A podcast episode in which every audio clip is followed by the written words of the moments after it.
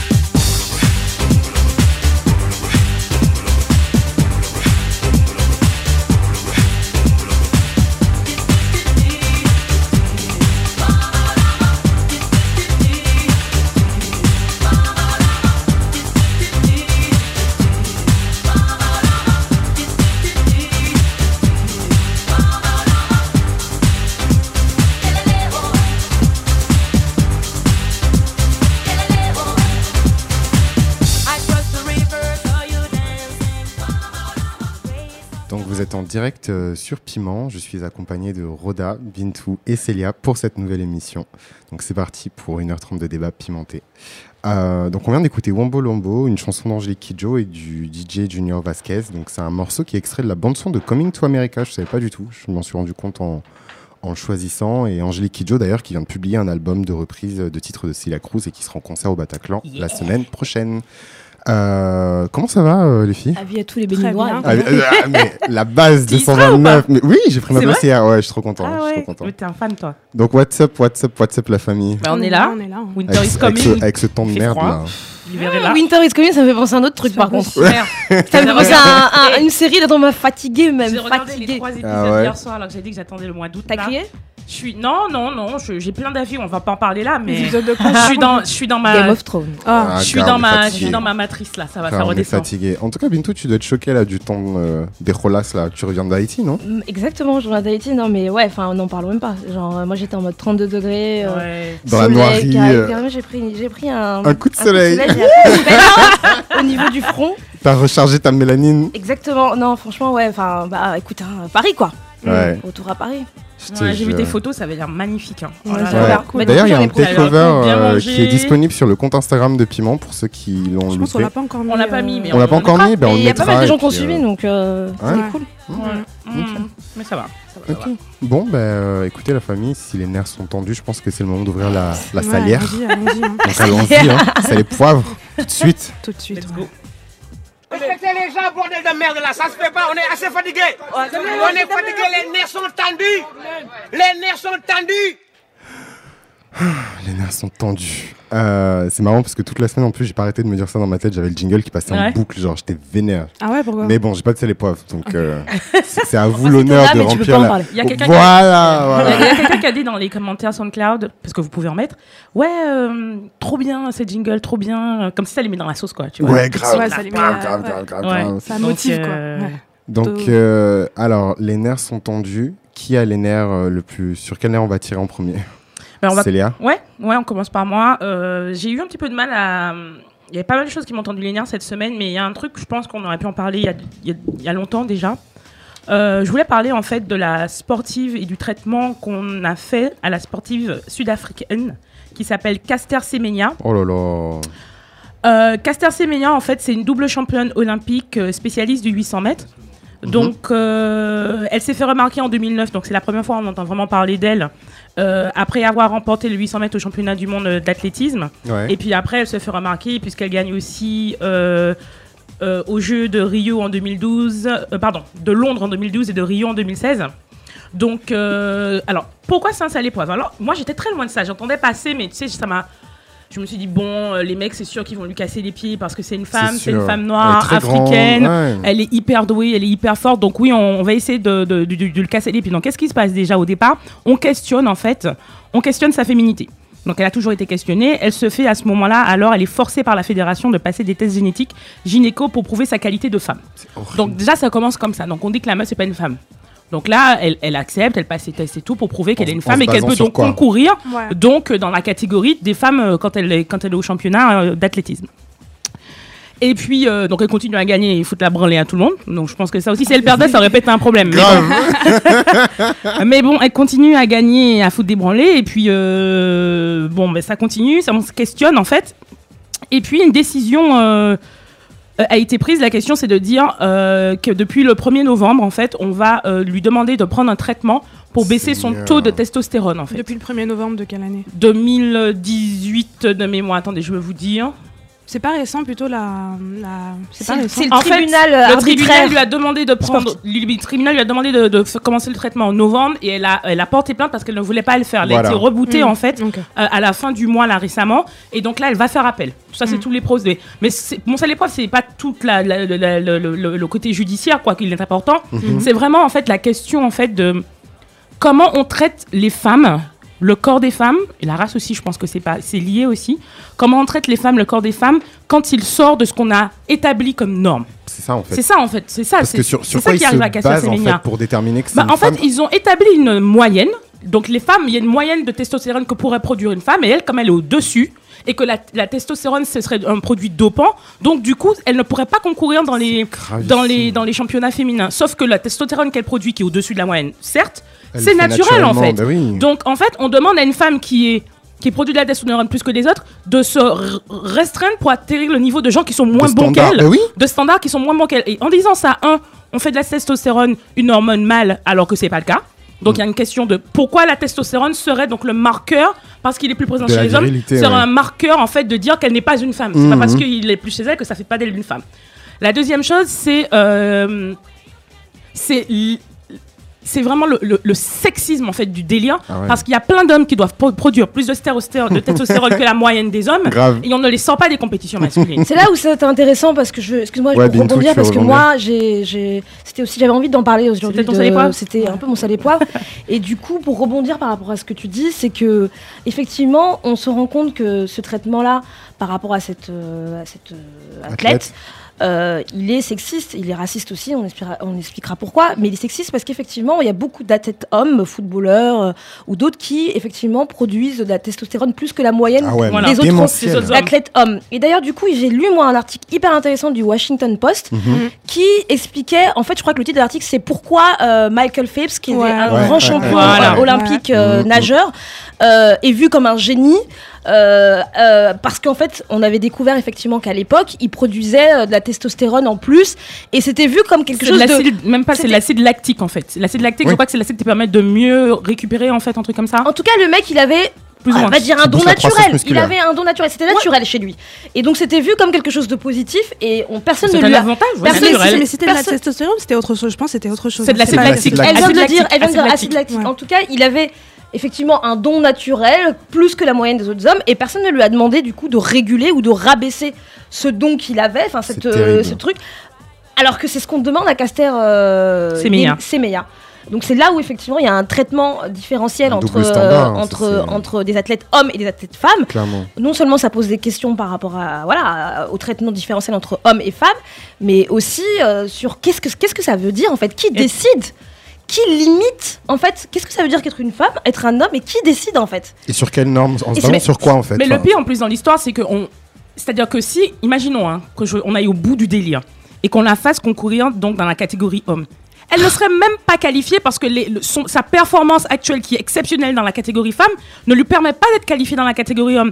Donc il faut simplement se dire que la Terre, le monde, l'Afrique du Sud a créé un être qui est formidable et au-dessus des Non, autres. mais il faut le dire. Voilà, si vous pouvez l'appeler si vous et qu'il faut de, de la cause des 800 mètres déconstruire les cases et où on qu'elle est gens au-dessus euh, des autres et que de toute façon quand elle sera dans une course elle va gagner Mm. et que les autres vont courir mais elle va gagner et il arrive dans le monde qu'on accepte qu'il y ait des gens qui soient au-dessus et qu'on soit pas tout le temps qu'ils soient différents. et qu'ils soient différents En fait, surtout qu'ils soient différents, c'est ça le truc. ça. mais non en fait et qui- parce que si cette femme là avait été excusez-moi hein, Ouais. si elle avait été française il y aurait pas eu de problème en fait. Française blanche, hein. Ouais, Française blanche. Euh, Quoique même si elle avait été noire ouais, blanche, c'était bon, non, non, oui, c'est nos colonies. Enfin bon, je dis Grave, pas ça comme ça, grave. mais bon.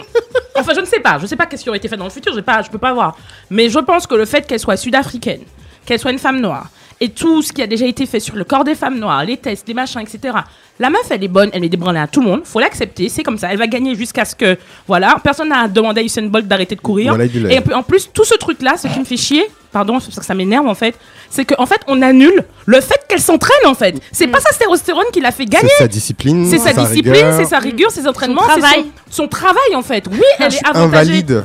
Elle est avantagée physiquement, C'est ouf, certainement. quand même, hein. Mais la meuf, elle bosse en fait. Il y a, je pense qu'il y a plein de meufs qui sont. Mais ils avaient pas essayé de faire la même chose à Serena Williams un Bah, en fait, bah, en fait, Serena, c'est juste, ils ont juste, euh, ils font, elle a juste plus de tests euh, Hmm. de, euh, enfin, qu'on appelle ça, antidopage en fait, Ouais, ouais, euh, que dans l'année que les autres en fait, parce Hmm. qu'on considère que toujours Sharap- que ses Alors que performances sont, euh, euh, tu vois, genre, sont suspicieuses. Voilà, Non, comme d'habitude. sont ouais. suspicieuses. C'est hyper, raciste et sexiste quand même. c'est un délire.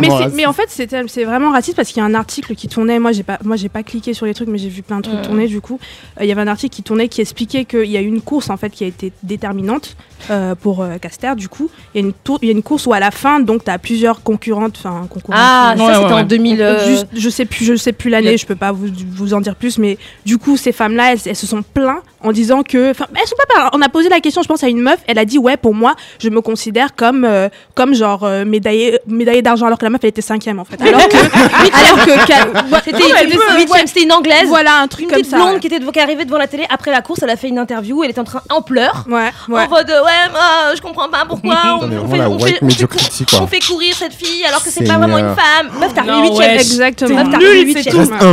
Donc en, gros, humble. donc en gros, c'est, c'est- je pense que cette course-là, elle est déterminante parce que t'as eu t'as, t'as ces femmes blanches, donc du coup, qui pleurent et qui se dit et qui et qui en renvoie cette image de euh, c'est pas normal que je sois là alors qu'il y a cette femme qui n'est pas vraiment une un femme tu vois genre C'est un exactement. monstre, c'est un monstre. voilà. non, tu mais euh, ce qui est dit. C'est Oh ça. là grave là. historiquement quand on sait comment Non, le corps des femmes est vu. J'espère que- j'espère qu'elle pourra. con- De toute façon, on lui demande Elle de pourra prendre pas, le hein. traitement. Donc Je- elle va prendre le traitement pour réduire bah ouais. Mais je sais pas je crois qu'elle a dit non, Ouais, bah oui. Mais non, mais elle a- en fait, si elle veut J'espère continuer qu'elle à va dire courir, elle a besoin. Je crois qu'elle a commencé en fait, hein, de mémoire. hein. C'est terrible. Parce Je- que c'est- je- j'ai j'ai vu des tweets qui dit parce elle que- va continuer à prendre son traitement. Non, je pense Non. qu'elle a fait une course en plus il y a quelques jours où on disait que c'était Hier, la dernière Doha, course. à Doha. où- où elle- Cette on nuit, disait que c'était cette la nuit. dernière course qu'elle allait, euh, Ouais. enfin, qu'elle allait euh, faire. Non, non, elle a dit Elle qu'elle va va grave rien leur faire mettre la avant, branlée, euh, même en prenant. Elle va En leur tout mettre cas- la branlée, même en prenant. Mais les je pense trucs. qu'elle En va. tout cas- Moi, moi, honnêtement, je pense qu'elle devrait pas. En Ouais. fait, tu vois, parce Ouais. que sinon, c'est. Ah mais c'est- en fait c'est dangereux. Enfin pour un sportif ça peut être fatal Ouais, le mais le truc, dérèglement c'est que hormonal si, hein, et il surtout faudrait- pour une femme. Il faudrait pas, mais le- c'est-à-dire que c'est sa vie en fait la course. Ouais. Oui, Donc elle mais- est dans une espèce de mais- challenge. Je sais pas qu'est-ce qu'elle va faire, j'en sais Ouais, rien. bah, son- son Je sais pas ce qu'elle va la choisir. Donc, du coup, elle va bousiller son corps pour Non. répondre à des classifications, Je dis des pas que normes je que, suis des mecs ont inventées, ont dis- décidé de façon arbitraire. Je dis pas que je suis d'accord, je dis juste que cette meuf-là s'est préparée depuis des années. Ouais.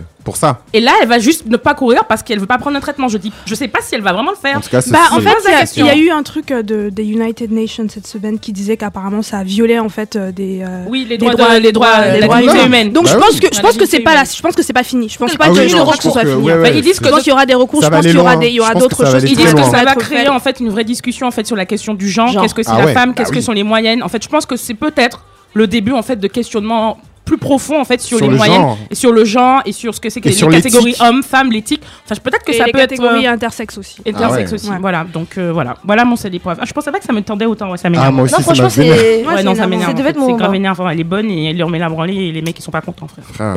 Roda du coup qu'est-ce qui t'a tendu les nerfs Alors moi c'est euh, c'est un truc en fait. Célia, mais moi Ah ouais, attends, grave. Eh, la gueule, elle peut monter ça fait, ça suspense fait ici. 10 minutes que Célia me dit mais c'est quoi ton quoi ton C'est quoi ton Je dis mais meuf attends je vais te, je vais te dire euh, Euh, attends. suspense. Mais en fait cette semaine euh, franchement j'ai une semaine dure j'ai- j'étais je suis je fatiguée j'ai une, j'ai une semaine Work très life. dure. Et, euh, et en fait cette semaine en, sur, euh, sur internet ou plutôt sur le groupe WhatsApp il y a donc Bintou qui envoie un lien en fait et qui dit euh, et qui, dit ouais il y a le clip il y a le clip de euh, de, euh, de comment s'appelle? Hamza et Hamza Aya qui vient, qui vient de sortir ouais. d'aller euh, et c'est éclatax tu vois donc je dis le truc je me dis putain tu vois c'est éclatax en fait déjà Moi, je je elle envoie le truc, notes, elle dit, elle dit que c'est éclatax. Du coup, moi je me dis, bon, euh, j'avais pas le temps dans la semaine pour regarder, donc hier soir euh, vers 1h42, j'ai Avant d'aller le- dormir. Avant d'aller dormir. je ne sais pas pourquoi, mais je me suis dit, bon, vas-y, je vais, re- je vais quand même. Let's euh, je, vais, je vais voir en fait, tu vois, pour voir. Pour voir de quoi il s'agit, tu vois. Donc je regarde le clip et tout. euh, je pense à chaque fois éclatax, éclatax. Je me dis bon. je- je Avec la voix de Bintou. Avec la voix de Bintou, tu vois, qui dit éclatax. Et je suis, je suis morte, tu vois. Et donc je lance le clip et tout. Bon, ça commence, je regarde le bail, je regarde le bail. Puis en fait, en fait, Bintou, donc elle a précisé dans le message en disant, euh, enfin, Aya est mal éclairée, tu vois. Donc du coup, moi, je m'attendais vraiment à voir. Moi euh, un truc de dé- dégueulasse, genre. Je mais tu vois, je euh, m'attendais vraiment à ce que le truc soit dégueulasse. Ouais, moi vois. aussi. Juste, juste un truc euh, pour contextualiser. Donc Hamza, c'est un rappeur euh, belge Ouais. qui euh, qui dit niggas tous les trois secondes dans ses sons. Pour en gros, c'est ça, c'est ça son, son, ouais. son discographie. Et il a fait ce morceau avec, il a fait ce morceau avec Aya, donc qui est dans son dernier album Paradise, qui est sorti il y a quelques mois. Euh, et donc ce morceau-là, ce qui est intéressant, c'est que sur YouTube, c'est un des plus écoutés, c'est le plus écouté en fait de son album. Tout- tout ce Donc c'est un fait, single qui a énormément de potentiel, c'est un hit le truc, Euh, c'est hyper catchy. Ouais, c'est une belle chanson. Malgré tout ce que je peux penser de, de Hamza, euh, le Aya en fait elle tue le truc, elle pose très bien Ouais. dessus, donc il y a du chose. potentiel. Donc moi je me regarde, je me dis bon, il y a quand même du potentiel, on va voir un truc intéressant. Et en fait en regardant le truc, je, je, je tombe, je pense pas en fait au- à la lumière, mais je pense à autre chose. Je regarde, je dis mais en fait, le, le morceau, pour ce, il faudra aller écouter, il y a vraiment des. Les, enfin, les, les sonorités sont caribéennes, un peu. Mm, tu vois, c'est du mm. slow, slow wine, ce genre de choses, quoi. Et en fait, le clip commence et il y a que des blanches. Il y a que des blanches. Bon, j'entends déjà les gens dire euh, racisme anti-blanc. je sais pas Ouais, ouais, faut- tu peux pas dire ça. QDB, QDB, que des blancs. Comme, On dit, non mais c'est surtout comme, comme on dit au Cameroun, est-ce que, est-ce que, est-ce que l'eau brûle le feu Tu vois, genre, est-ce- que, est-ce que, est-ce que le, est-ce que le papier écrase la, la, la pierre Tu vois, genre, est-ce que les poules ont- Il y a pas, il y a pas de, il y a pas de racisme anti-blanc. C'est juste qu'à un moment donné, il faut que des rappeurs qui se il veut que des rappeurs qui, qui vont emprunter en fait dans les musiques caribéennes, dans des musiques noires en fait, des sonorités. Vous mettez pas des blanches qui savent pas danser, qui savent pas slow whiner en fait. c'est quoi, quoi cette blague en fait? Les gars ils cassent les En plus, articulations. le clip, tu, il cherches, tu cherches le slow whine, il y en a pas. Franchement, moi- j'étais Moi, gaspillée hier soir en fait. Je me suis sentie mal en fait. Avant d'aller dormir, j'étais fatiguée et j'ai dû et regarder deux minutes de gars en train de casser leurs articulations. Je suis dit, Sécurité pour ce nous. n'est pas, ce n'est- ce pas normal. Donc aujourd'hui, euh, je, je fais ce, ce monologue pour dire aux, aux rappeurs français, particulièrement les rappeurs français, que quand vous faites des clips où vous voulez que des go elles slow wine ou qu'elles fassent des trucs dancehall, je sais pas, allez chercher des danseuses noires qui savent danser en fait. Genre, allez pas prendre des go parce que oui, on sait, on, on- on sait, on connaît La l'aliénation, tout ça là, ouais, machin. nanana, Ouais, on, de- connaît, on connaît tout ça là. Mais allez chercher, s'il vous plaît, respectez-nous, respectez mon temps à 1h42 le soir, non. après une semaine dure. Donnez-moi quand même quelque chose Moi, à manger, à croquer. Voilà. voilà, ce sera mon seul Merci. Attendez, mais attendez, parce qu'attendez, Parce faut que la que je trouve un truc. La quoi Attends, non mais je- en plus je suis euh, repérée Bah, par que l'algorithme tu, le temps Instagram. que tu trouves, Ah, euh, Célia, En fait, il y a un clip là qui. Est-ce que c'est ça? Il y a un clip de NASA là. On est en mode direct. Il y a quatre- Ouais, grave. Non, non, non, mais le- pas le un clip temps- de NASA. Et il y a quatre blancs, il y a quatre blanches qui dansent hyper mal et elles sont devant, elles font que danser. Et là, je me suis mais entre quoi? nous, mais terrible. entre nous, les gens, C'est terrible. mais entre Ça, nous, après est-ce le que c'est clip nouveau? Euh, C'est terrible. Est-ce que c'est nouveau, genre? Est-ce que c'est un truc Bah non, c'est nouveau pas Tu vois, nouveau, genre, il y a Justement, même je vais mettre mes euh, Justement. et mes louches. tutus et machin pour aller faire de la danse classique et des sauts de chat dans un clip, tu vas voir, ça va être vite réglé. Eh, Robin, elle a failli, elle a failli te choquer. Et Ouais, voilà, ouais. c'est game. Bon, la salaire, elle est ouais, ouais. pleine. euh, moi aussi, j'ai du sel, mais bon, ce sera pour une prochaine fois. Ouais. hein. On garde ça, ouais. On garde ça, on garde ça. Du coup, on va mettre les doigts dans la sauce et on va attaquer tout de suite euh, avec le prochain sujet.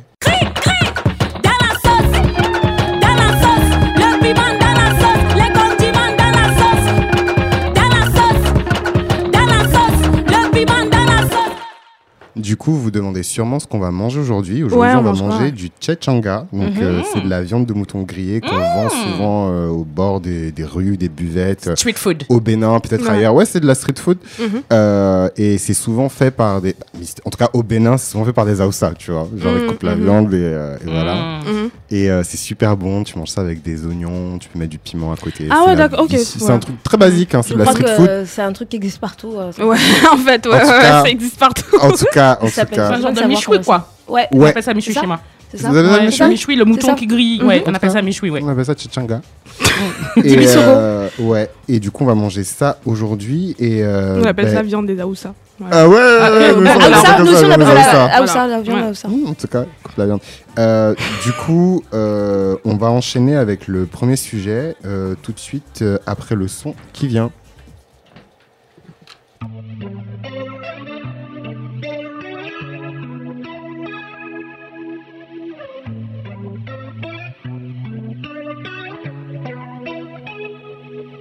Hold it down, baby? Can you hold it down? Can you hold it down? Can you hold it down? Can Ain't nobody gotta know.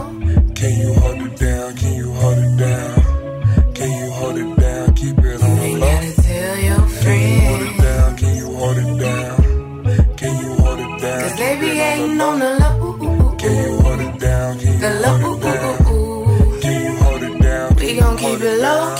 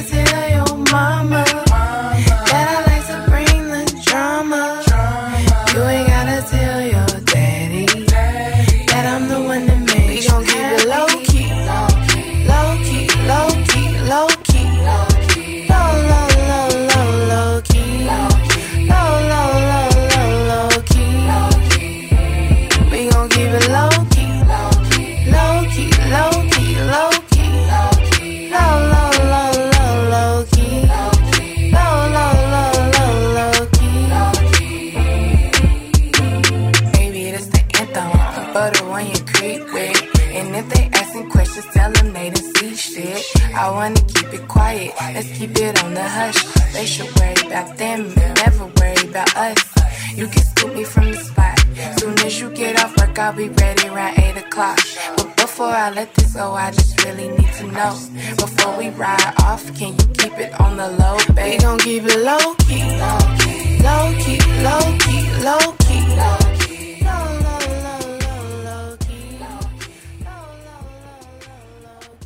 Vous êtes toujours dans Piment et nous venons de rajouter des nouveaux couverts puisqu'aujourd'hui nous recevons deux invités que vous connaissez peut-être ou pas. hein.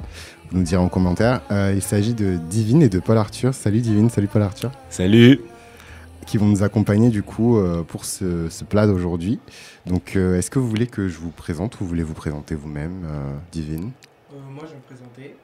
Donc, euh, je m'appelle Divine, j'ai 20, 21, 22, je sais plus. J'arrête. tu, cherches, tu regardes, c'est ouais, en fonction de ce qui est écrit et le, le véritable âge. au bled. non, mais en vrai, tu te présentes frère, les gens À connaissent, partir, tu de, non, mais à partir de 20, on arrête de compter. On Ah bon repart à Ouais, 25. ouais, ça ouais. sert à rien. Non, moi je suis d'accord. Moi je suis grave d'accord. L'âge honte ne sert à rien. Voilà. Disons Donc- que t'as 20 ans. Voilà, voilà. 20 J'ai la vingtaine. Voilà, la vingtaine. pendant, pendant 15 ans, t'as la vingtaine.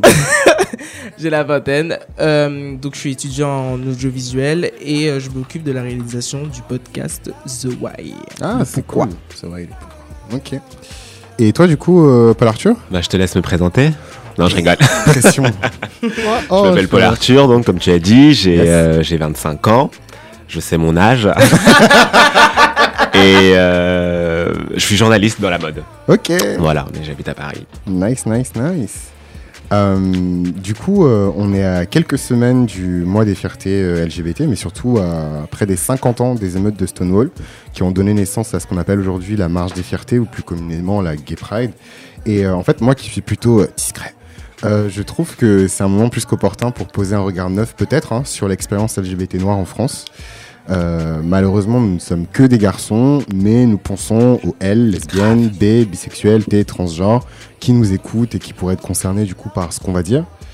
Euh, donc il y a quelques jours, moi j'ai été ciblé sur YouTube par une publicité d'un documentaire slash film événement, film on sait pas, hein, parce que vu la longueur du bail, euh, qui s'appelle Coming Out et qui a été réalisé par Denis Parot et qui est en salle depuis mercredi dernier je crois.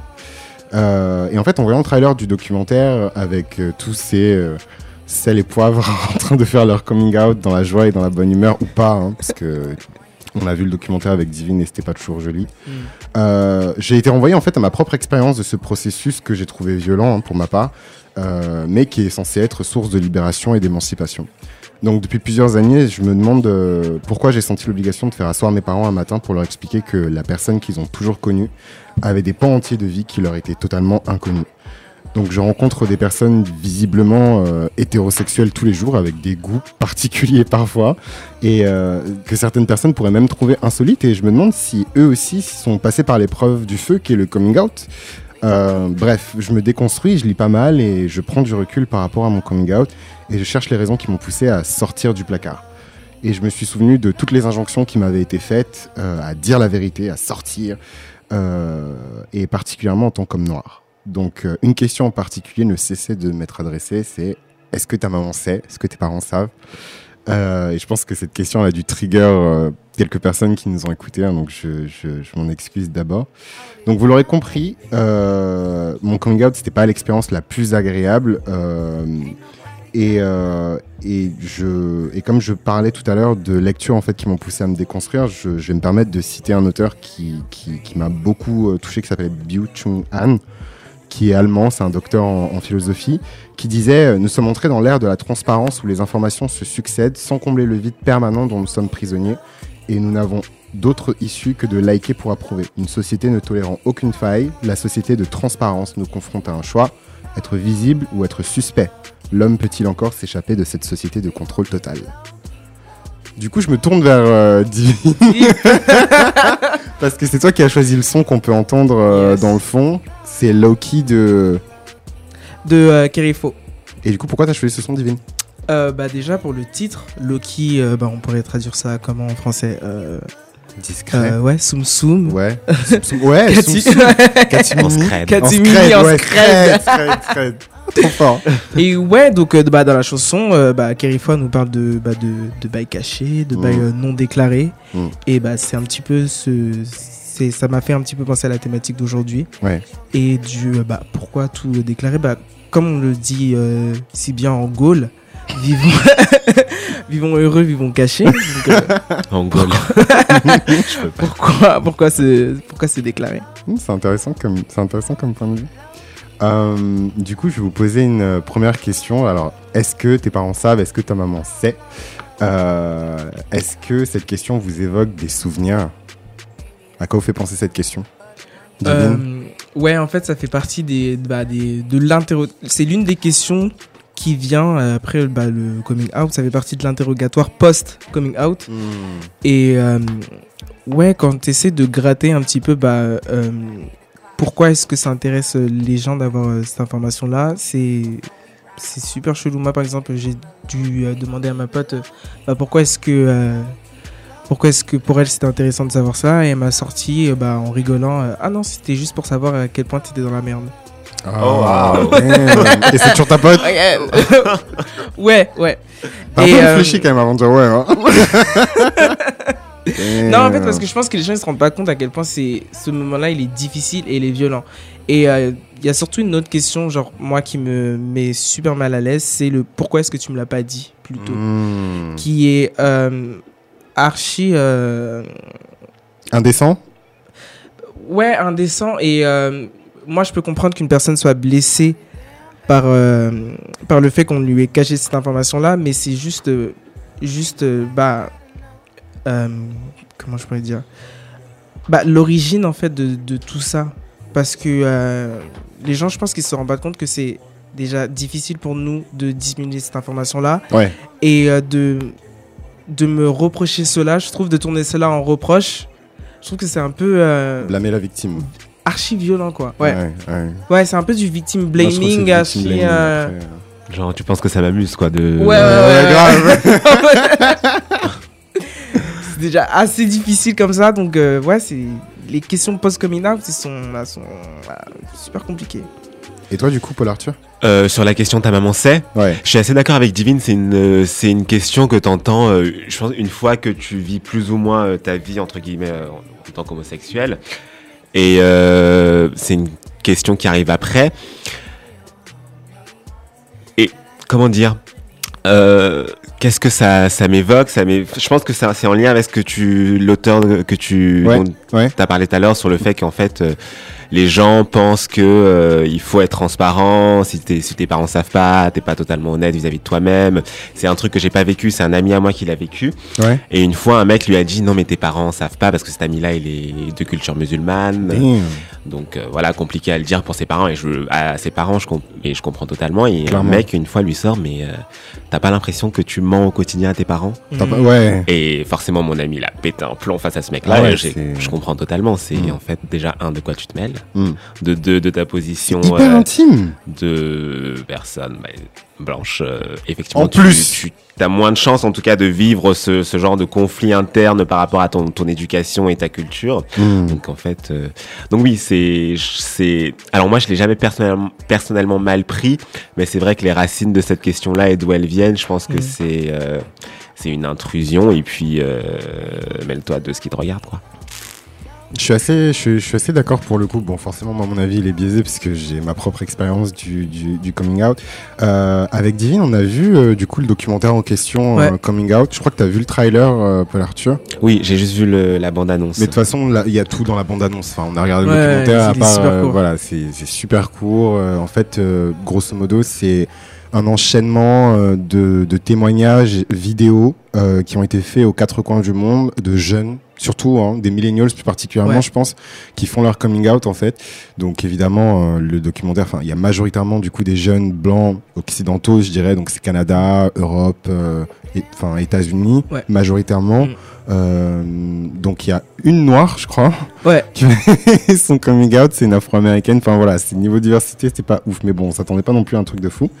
Donc euh, en voyant en fait ce, ce documentaire, je me pose la, la- la question suivante, c'est est-ce que pour vous le, coming out c'est euh, un baptême du feu inévitable en fait pour vivre euh, sa vie en tant qu'LGBT Est-ce que c'est indispensable en fait? Est-ce que le coming out a un rôle particulier? Je vais demander à Paul Arthur du coup. Euh, je pense pas. Je pense pas que ce soit un baptême du feu dans le sens où c'est le, le coming out, c'est ton top départ pour vivre ta sexualité. Non, je pense que c'est une étape. Il y a un avant, il y a un après, certes par rapport à soi-même et par rapport à à comment on exprime euh, cette sexualité. Et je pense que ça dépend aussi vachement des, des personnes. Mais c'est c'est- c'est juste une étape qui peut être violente ou pas. Oui. Mais c'est juste un passage euh, qu'on on n'est même pas forcément obligé de faire en plus, euh, je pense, euh, Bah, j'ai- quand on est quelqu'un de lambda. Mm. Ouais, non, mais je suis assez d'accord avec toi. En plus, j'ai lu un article il y a pas longtemps euh, du, du Figaro, je crois. Ça m'a un peu surpris Oups. d'ailleurs. Euh, non, non, mais ça, ça passait dans mon feed. Ça passait dans mon feed. Euh, je sais plus si c'était Vice ou le Figaro, mais en tout cas, c'était un des deux. Et, euh, et l'article, c'était sur des mecs hétéros qui avaient toute une vie sexuelle en fait avec des d'autres hommes. Ah oui, j'ai et vu en fait, c'était le questionnement de Enfin, il ça. y a eu fait. plusieurs articles comme ça. Ouais, ouais, il y a eu toute une flopée de d'articles sur Mais ça là, c'est encore autre chose. sur le fait que ouais mais justement que Mm. ces mecs là ne passent pas en fait par un coming out tu vois et qui du Parce coup qu'ils se vivent- définissent pas comme homo. voilà et Voilà. du coup il y a la question de- de, de- l'identité sexuelle et euh, de l'orientation qui sont deux choses euh, complètement différentes effectivement Mhm. euh, pour Arthur mais du coup toi euh, Divine t'en penses quoi? Est-ce que pour toi c'est un passage obligé? Euh, bah alors, je pense qu'on le ressent comme euh, quelque chose que on, on doit se, de- on doit faire parce que je pense qu'il y a une pression de notre entourage.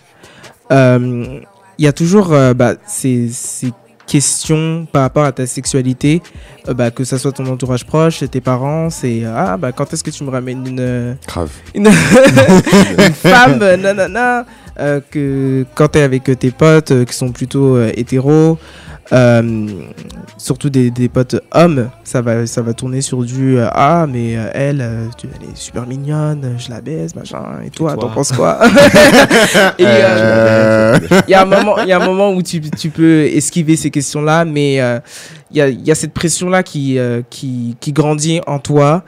Et je pense qu'à un moment, tu as besoin d'extérioriser tout ça et de, leur, de leur faire comprendre que tu n'es pas dans un schéma hétérosexuel, en fait. ouais hétéronormatif Ouais. hétérocentré etc Ouais, voilà. et puis peut-être préciser aussi enfin tu disais des hommes hétéros mais j'imagine que dans ton entourage enfin c'est peut-être des mecs hétéros et noirs Ouais, du ouais, coup, ouais. et du coup, il y a d'autres problématiques qui arrivent avec, enfin, qui sont propres à bah, aux- masculinités et noires. voilà, exactement. tout à fait, tout à fait.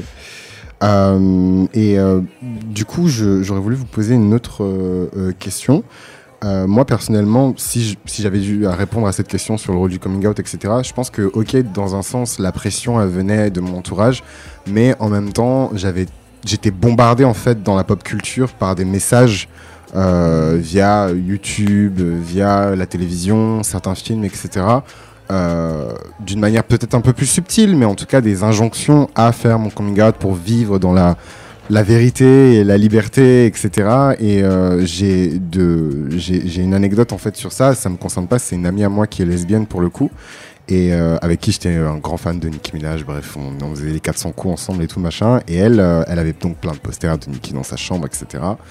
Et euh, elle suivait donc euh, cette influenceuse euh, pop, tu vois, sur YouTube, qui euh, disait en fait à tout le monde de faire son coming out, que Mm. si vos parents vous aiment vraiment, il faut sortir, machin, etc. Bullshit. Et, Ouais, euh, c'est- archi dangereux de dire ça. c'est méga dangereux. non mais en fait c'est dangereux et moi je trouve que dans une certaine mesure c'est irresponsable aussi parce que enfin tu connais pas les parents des gens, tu sais pas comment ils vont. Et, euh, et donc ma, ma pote, qui n'est plus vraiment ma pote, hein, euh, a, est sortie du, du placard. Ses parents sont hyper religieux, donc Mhm. euh, méga méga méga religieux. Ça veut pas dire que tous les parents religieux, Évidemment. voilà, sont Évidemment. susceptibles de faire des violences, etc. Mais ça s'est très très mal passé. Tu vois, son daron a balancé son ordinateur portable, déchiré les posters de Nicki Minaj. Moi, c'est les posters de. Nicki Minaj qui m'ont fait mal. non, mais plus sérieusement, et enfin ça s'est très mal fini. Donc pour dire que il y a la pop culture, je pense aussi dans une certaine mesure, qui peut faire des injonctions de ce type-là. Et, et personnellement, moi, c'est surtout de ce côté-là que j'ai senti euh, de la pression. Mm. Euh, et peut-être aussi le fait que dans une communauté euh, LGBT, mais bon, dans notre situation gay, où la majorité en fait des, des, des, des membres de cette communauté, en tout cas visibles, sont blancs. Mhm. Mm. Il y a aussi cette question de voilà, toi avec ta masculinité noire, est-ce que tu dois pas passer, enfin, est-ce que t'es out même, tu vois, genre tu, tu, tu viens, tu rentres dans des espaces, tu navigues, etc. Mais est-ce que t'es out du coup, est-ce que t'es safe, tu vois? Je pense qu'il y a ces questions-là. Et euh, du, du coup, est-ce que vous pensez que la popularisation en fait de, des coming out via ces vidéos YouTube-là, ces séries, ces films pour euh, certains, euh, ont rendu les choses plus faciles? Non, enfin, toute façon, je pense que chaque cas euh, de, est particulier, en- ça dépend du contexte, de- du background. Ça a peut-être permis de, de ceux qui n'osaient pas, tout en étant dans des contextes où ça allait être ok de le faire, Ouais. mais je pense que de voir une vidéo sur YouTube alors que tu sais que euh, ta mère c'est elle est hyper catho, que jamais ça passera, enfin c'est pas ça qui va t'encourager. Enfin perso moi je je j'ai pas fait de coming out, j'ai été outé et, et même en voyant à la télé des des des gens vivre leur homosexualité librement, jamais au grand jamais je me suis dit ah mais trop bien, j'allais voir ma mère dans coucou maman, salut, Euh, en fait euh, j'aime bien la bite, tu vois, enfin non en fait. euh, Mais, mais pourquoi justement tu t'es pas senti concerné Est-ce qu'il y, a- enfin, est-ce qu'il y a une question pas de que je me sentais pas représentation concerné, ou- c'est que en voyant, euh, je regardais as Folk, tu sais, une des premières séries avec un cast LGBT. Je trouvais ça hyper cool qu'ils puissent. euh, T'avais aussi des questions d'ailleurs dans la série de coming out de machin, Tout mais en tout cas fait. ceux qui vivaient leur sexualité euh, librement, je trouvais ça génial. Euh, Je me disais, euh, ah, ce serait bien de pouvoir le faire. euh, de pouvoir vivre librement sans avoir rien de compte à rendre à personne. Mais pour autant, dans ma situation à, à cette époque-là, c'était juste pas possible. Donc, c'était cool de me dire, en fait, je suis pas, je suis pas malade, je suis pas, j'ai pas un, un déséquilibre, le fait d'être, tu vois, c'est il y a des gens comme ça, mais bon, il s'avère que moi, pour l'instant, euh, je vais fermer ma gueule et voir ce qui se passe, tu vois.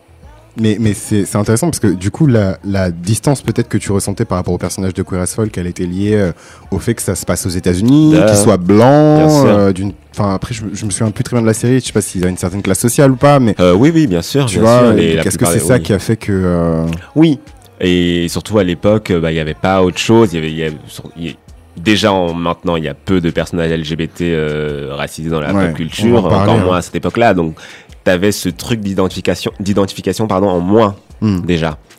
Euh, et c'est quoi ta question Du initiale coup, tu... non, mais en fait, du coup, comment tu, enfin, qu'est-ce qui faisait que c'était, mais tu as, tu as répondu en fait. Enfin, Ah. le fait qu'il y ait une distance, c'est peut-être par rapport au fait que aussi il y ait, euh, C'est un autre des Blancs, contexte que le tien, monde, euh, Donc je pense que ça a aidé ceux et celles qui vivaient dans un contexte à peu près similaire. Je Hmm. pense. Mais quand c'est pas ton ta réalité, euh, en tout cas euh, pas au, au moins à 80%, non, c'est sympa, mais c'est pas toi quoi. Et toi, du coup, Divine, euh, est-ce que tu penses que les nouvelles représentations dans la pop culture, en tout cas euh, du coming out, peuvent aider euh, certaines personnes à... Est-ce que ça a rendu les choses plus faciles? Alors moi, euh, c'est vrai que j'ai beaucoup euh, binge-watch euh, des vidéos de coming out, mais je ciblais vraiment les coming out de, de hommes gays noirs. Ah ouais. Ouais. Après, je suis souvent tombé sur des coming out d'américains. Donc, euh, je mettais toujours une distance par rapport à cela parce que, voilà, culturellement, euh, ce que ce que j'ai ce que j'ai à la maison, mes parents, c'est différent. Ouais. Mais euh, je sais pas. euh, j'ai vraiment binge watch beaucoup de vidéos et j'essayais de tomber sur des vidéos où ça se passait bien et où ça se passait plutôt mal. Et je pense que mon objectif c'était de me de me préparer psychologiquement à toute éventualité en fait. Ouais. J'ai essayé de me dire que ça pouvait euh, autant bien se passer, que ça pouvait euh, se passer, euh, enfin que je pouvais me retrouver dans des situations vraiment compliquées. Et au final, je pense que j'ai essayé de me désensibiliser par rapport à ça et d'a- de d'avoir bah, les, les outils ou je sais pas avoir une espèce d'expérience euh, pour toute éventualité et pouvoir euh, bah, rebondir euh, bah, malgré la réaction de mes parents. Au final, je sais pas si ça m'a réellement aidé, mais en tout cas, ça m'a ça m'a préparé, je pense, psychologiquement. Mais je pense que ça, si ces vidéos-là font, font beaucoup de, ils ont, ils ont beaucoup de vues, ils sont assez populaires. Je pense que il y a vraiment une recherche de, bah de, de, de, de, de, réconfort en fait. Ouais. Souvent, c'est, c'est- ouais, souvent ces coming out se passent relativement bien. Ouais. Donc, euh, je pense que c'est vraiment ce, ça que qu'on essaye de, de, rechercher à travers ces vidéos-là, ce, ces petits espoirs que, euh, que ça puisse bien se, se, se terminer. Mais au final, je sais pas si ça aide réellement. Je sais pas. Bah, Après, de toute façon, je pense que toute représentation, que ce soit sur YouTube ou alors dans les œuvres plus mainstream, est, euh, est, est nécessaire et importante. Quand tu vois un film comme Moonlight qui est sorti l'année dernière, Mm, mm, mm, mm. l'Oscar du, du meilleur Du film, meilleur film, je pense que c'est aussi une validation pour euh, plein de jeunes Clairement. hommes noirs, euh, gays, qui se disent bon. Ouais. Euh, Ok, ça existe d'autres personnes comme moi, ça existe euh, d'autres personnes qui sont dans ce- ces dilemmes, ces luttes. Euh, tu vois d'une certaine manière comment tu peux. Alors dans Moonlight, euh, il le Ouais, nie un peu euh, ouais. et voilà, il passe à autre chose sans, sans spoiler le film à ceux qui n'ont pas vu Mm. un an plus tard. Mais euh, je pense qu'en tout cas, tout ça pour dire que c'est nécessaire. euh, euh, là sur euh, aujourd'hui surtout dans les séries Netflix par exemple il n'y a pas une seule série Netflix sans un personnage LGBT tu Ouais, vois, ouais. Je pense que c'est c'est des bonnes choses, c'est de la validation. Après, quand la question euh, sur le pour refaire le lien avec le coming out, c'est c'est très personnel. Je pense que c'est à, c'est à chacun et chacune d'é- d'évaluer. et De c'est pas évident, hein, c'est c'est facile de parler, mais et surtout de le faire que quand tu sais qu'à la fin de tout ça, tu as les moyens où tu seras safe. Clairement. Safe T'as les moyens de tu pourras rebondir, prendre ouais. soin de toi Ouais, parce que ouais, ouais, ouais, ouais. Tout le monde n'est pas dans cette situation. La rue, nan, tout ça. Si euh, c'est le, c'est ce qui sera, qui, ce qui se passera, pardon, après ton coming out, d'être à la rue, d'être euh, Dans des situations sans Ouais, à euh, Si tu peux prendre ton mal en patience, prends-le. Ouais. mais après, il y a des, je comprends qu'il y a des situations qui sont extrêmes, surtout quand tu te fais menacer, machin. Mais euh, Mais après, Oui. moi, je, pour le coup, enfin, je, je plus sois, je pense qu'il faut prendre son, ouais, son mal entre guillemets en patience dans ce genre de situation, surtout si on peut se retrouver. Enfin, je trouve que, enfin, moi, c'est un peu ce qui m'a énervé avec le, le documentaire. Enfin, je, je sais pas ce que t'en as pensé, Divine, mais euh, enfin, il y avait quand même pas mal de séquences où t'avais juste euh, des nanas qui, qui appelaient leurs parents et qui leur disaient comme ça. euh, ah, comme les jumeaux, là, t'as vu, est-ce qu'il y avait la vidéo des jumeaux Jésus-Christ, non, il n'y avait pas la, la vidéo. Ah. Mais euh, ouais, qui ont donc fait la, leur coming out à leur père euh, Mais à ce qui paraît, elle est fake la vidéo. Donc, Ah bon, juste pour contextualiser, en fait, il y a une vidéo YouTube ultra virale. Ça Je pense que c'est la vidéo de 3-4 coming out qui a été la, la plus vue. hein. Mm. Genre aujourd'hui, je crois qu'elle a 30 millions de vues, un truc comme ça, tu vois. Et, euh, et cette vidéo, en fait, c'est deux jumeaux blancs, blonds, yeux bleus, de- euh, qui font leur coming out à leur père. Et voilà, ils se filment et ils pleurent et tout, machin. Mais bon, à ce qui paraît, c'est fake? Donc je sais pas. Je- Ah, je sais pas. Mais ce- en fait, moi, ce qui m'avait vachement gêné à l'époque, c'était, bon, du coup, c'était hyper émouvant, c'était, Mm. euh, nan. et à la fin, c'était, ah, bah, vous voyez, ça s'est très bien passé. Donc vous aussi, vous aussi. voilà, c'est ça. C'est cette partie-là qui est euh, archi non. gênante, archi Non. Non. non, franchement, faut être Enfin, safe parce que. Dans- rec, mais dans- calme-toi, quoi. Clairement, clairement. Dans le documentaire, je trouve que c'est ce qui manquait un petit peu. Enfin, j'ai j'ai trouvé ça un peu. Mais après, on peut pas non plus simplifier l'expérience des gens. Je veux dire, si les parents de, des personnes qui ont été filmées dans ce documentaire sont tolérantes et Ouais. ok, ma fille, euh, je t'aime quoi qu'il arrive, machin, etc. So be it. Mais euh, à côté de ça, il y a aussi des jeunes qui se retrouvent à la rue, qui sont obligés de, de, de faire du sexe de survie, d'habiter chez des gens euh, qui sont pas forcément safe, euh, de voilà, de se retrouver dans des situations vraiment Mm. vraiment compliquées. Et Mm. je trouve que bah ça on n'en parle pas quoi. Et euh, Mm. Bah, après, t'as les gens qui disent le contraire. T'as les gens qui, par exemple, sur toute œuvre euh, LGBT, qui disent bah oui, on en a marre de voir des LGBT forcément en train de souffrir, en train de galérer. mm, Sauf qu'en fait, euh, shit's happen, tu vois. Ça, Ouais, ouais, ça, bah c'est ouais, vrai, tu c'est des gens, quoi. clairement, clairement, clairement. On peut avoir les deux.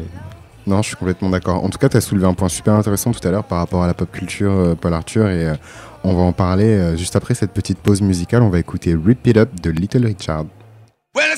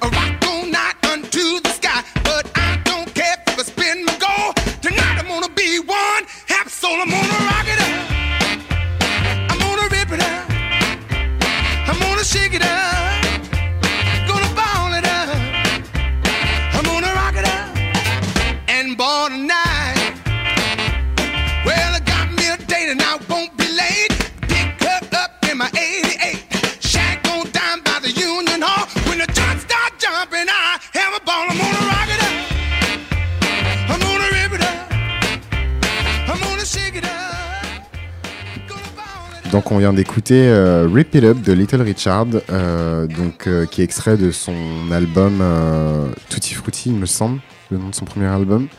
Non, de Little Richard. Here's Little Richard, le premier album de, de, de Little Richard, donc légende, pionnier du rock and roll, architecte même. Souvent on dit que Elvis Presley c'est le roi, Ah, mais lui c'est l'architecte. Il a designé tout, tout, tout le courant. Little Richard qu'on a déjà diffusé d'ailleurs dans Piment, vous avez dû l'entendre. Et euh, c'est un choix de Paul Arthur. Pourquoi t'as choisi cette chanson Alors, euh, j'ai surtout voulu passer une. euh, parce que de toute façon, toute sa discographie est folle, mais une chanson de Little Richard, parce que bah, déjà, euh, Unsung Heroes du rock and roll, selon moi. Et en plus, euh, bah, parce qu'il fait partie de ces artistes euh, LGBT euh, noirs. Alors, j'ai pas envie de dire de conneries, mais il me semble qu'il a jamais vraiment fait de coming out. Little Richard, il a toujours un peu laissé assumer sans. c'est vrai que j'ai pas envie de dire de conneries, donc, mais il me Ben, semble. dans, dans une interview pour le magazine Penthouse, il avait dit qu'il avait été gay toute sa vie. Donc après récemment, il a dit que, enfin voilà, Oui. il a dit d'autres choses, mais en tout cas dans cette interview-là, il a dit qu'il avait toujours été gay. euh, voilà. Oui. Et en tout cas, c'est un artiste qui a toujours assumé sa flamboyance, Clairement, clairement. sa différence, ce- et, et voilà. Et parce qu'en plus, euh, il a aussi euh, connu le rejet de sa famille par rapport à sa sex- sexualité. Ouais, ouais, ouais. Non, non, bah écoute, euh, excellent choix. Je, je, quand tu, quand tu m'en as parlé, j'étais là, mais comment j'ai pu oublier Little Richard Genre, non, mais c'est c'est un peu mon héros. Quand on parle de. Enfin, on a un épisode de Piment où on parle des masculinités noires et euh, mm. je, quand je pense, moi, à, euh, en tout cas, au type de masculinité dans lequel je, je pourrais me situer, enfin, je pense à Little Richard, quoi. Genre, il Mm. est tellement, il est tellement libre, euh, etc. Enfin, j'adore, j'adore cet artiste. Euh, du coup, on a parlé euh, très rapidement vers la fin de, de représentation euh, LGBT dans la pop culture. Et euh, j'avais évoqué précédemment dans Piment euh, la série Empire. Donc, indépendamment des questions de trame narrative et de qualité du scénario, hein, parce que je sais que vous allez venir pour, mon, pour, pour moi, euh, c'est une série que j'aime beaucoup parce que je la regarde avec ma mère en fait. Hmm. Et ma mère, c'est une grande fan de, de, de Jamal Lyon, donc c'est un personnage d'Empire qui est joué par Justice Smollett, qui est noir, qui est gay et qui est out. Euh, j'ai vu notamment l'épisode du coming out de Jamal avec ma mère, qui était très émue, etc. Voilà. Et je me suis demandé quel aurait été l'impact en fait de cette scène-là dans d'autres foyers. Je me suis dit, mais attends, mais ma mère, elle peut pas être la seule d'Aaron Renoir qui a regardé cette série et qui a été touchée en fait Mm. par euh, cette scène-là. Et euh, je pense que la pop culture, d'une certaine manière, elle influence les gens indépendamment euh, de, de leur génération. Donc en fait, euh, je suis conscient de tous les débats qu'il y a autour de la question de la représentation et de la bonne représentation, hein, comme tu as pu en parler, Paul Arthur. Mais euh, je peux pas m'empêcher de, me- de penser qu'en fait, le fait de se plaindre d'un type de représentation, c'est déjà une forme de privilège en fait. Quand t'es pas représenté du tout, bah, tu prends ce qu'on te donne entre guillemets. Mhm. Et pour le peu de représentation en fait qu'il y a des LGBT noirs dans la pop culture, enfin, je, je- je suis assez euh, pas reconnaissant, mais en fait, je me dis que j'ai de la chance déjà de parler couramment et de comprendre en fait la langue anglaise. Ça me donne accès quand même à tout un tas de, de contenus et je me dis mais si je parlais pas anglais, enfin, il y a tellement de, de, de, de choses euh, à Oui, côté les desquelles je. Je Ouais, mais bon. C'est, enfin, il y a, y a certains trucs, enfin, si tu, Oui. tu vois. Si tu suis pas un peu l'actualité pop culture américaine, t'as pas accès. euh, tu ouais, vois. carrément, et du coup, tu peux pas trouver le truc sous-titré, machin. Non, non, non. Euh, du coup, quand je vous parle de, de, de visibilité LGBT dans la pop culture, euh, à qui ou à quoi euh, vous pensez? Est-ce qu'il y a une série? Est-ce qu'il y a un personnage en particulier, un courant artistique, un type de musique qui, Actuel? euh, Actuellement? de, de tout temps, Ah. qui vous a, euh, bah, qui, qui vous vient à l'esprit en tout cas quand je parle de visibilité en tout cas euh, LGBT. Euh... Bah alors moi, ça me fait penser à toutes les séries euh, américaines sur YouTube que j'ai euh, que j'ai binge watch. Euh, Noah's Ark. oui, Yes oui, Noah's Ark, euh, The Deer Chronicles. Damn Eh, je découvre des trucs là dans cette émission. Ouais. Tu les as jamais vus ces si, j'ai vu. hein. Ah non, Damn. Ok, d'accord. Ouais, donc moi ça me fait penser à tout ça. En fait, parce que euh, Donc juste pour contextualiser, en fait, c'est des séries. Euh, Noah's Ark, ça a été fait par Patrick, Patrick Ian Polk. Ouais. Euh, donc c'est un réalisateur qui a fait, euh, qui a beaucoup bossé d'ailleurs avec Justice Smollett. C'est lui un peu qui l'a Oh, il a révélé. fait le film de Skinny. Voilà. Mhm. euh, donc voilà, Patrick Ian Paul qui a fait Noah's Ark, qui a été diffusé sur la chaîne Logo euh, Ouais. et voilà, et un peu en France aussi machin. Et DL Chronicles, c'est une, série euh, indépendante, je crois, euh, Ouais. qui est diffusée sur YouTube. donc bah euh, comme avant mon euh, avant que je me que je m'avoue mon homosexualité à moi-même, euh, bah je binge watchais tous tous les euh, les films un petit peu de gangsters genre euh, je m'en souviens même plus. Euh, bah euh, Boys in the Hood euh, Menace to Society. Hmm. vraiment bah voilà j'essaie de vraiment bah, cultiver mon hyper masculinité parce que voilà. Au max, au max. Faut être un homme. et bah au final, bah, quand je quand j'ai un petit peu délaissé tout ça, j'avais besoin bah, de représentation d'hommes noirs, gays, out, Ouais. et euh, ou même d'hommes noirs, gays et dans euh, qui n'assumaient pas encore leur, leur homosexualité. J'avais besoin de, Ah ouais? Ouais, j'avais vraiment besoin de, De tout le spectre. de ouais de tout de tout connaître quoi. C'est intéressant. ça. Vraiment de, de me préparer psychologiquement et euh, Damn, t'as, beaucoup de préparation. Ouais, ouais, ouais, parce que moi, j'avais, j'ai, j'ai très tôt, en fait, euh, j'ai très tôt, en fait, euh, euh, je me suis très tôt dit que j'avais euh, beaucoup à perdre. Je savais que ça allait très, très mal passer euh, auprès de mes parents. Damn. Donc, euh, c'est pour ça que je voulais me préparer le plus possible. Et, et en soi, comme je pouvais pas laisser de traces, par exemple. par exemple, bah, j'avais, je pouvais pas regarder de séries où il y avait des personnages ouvertement gays parce que ça allait bah, compromettre mon, ma, ma, mon masque hétéro. Street. Ouais, ouais, ouais, parce que déjà, je m'en souviens à l'époque, il y avait un pote qui avait grillé que je regardais Glee. Il me dit, mais. Il a dit, Pas glitter.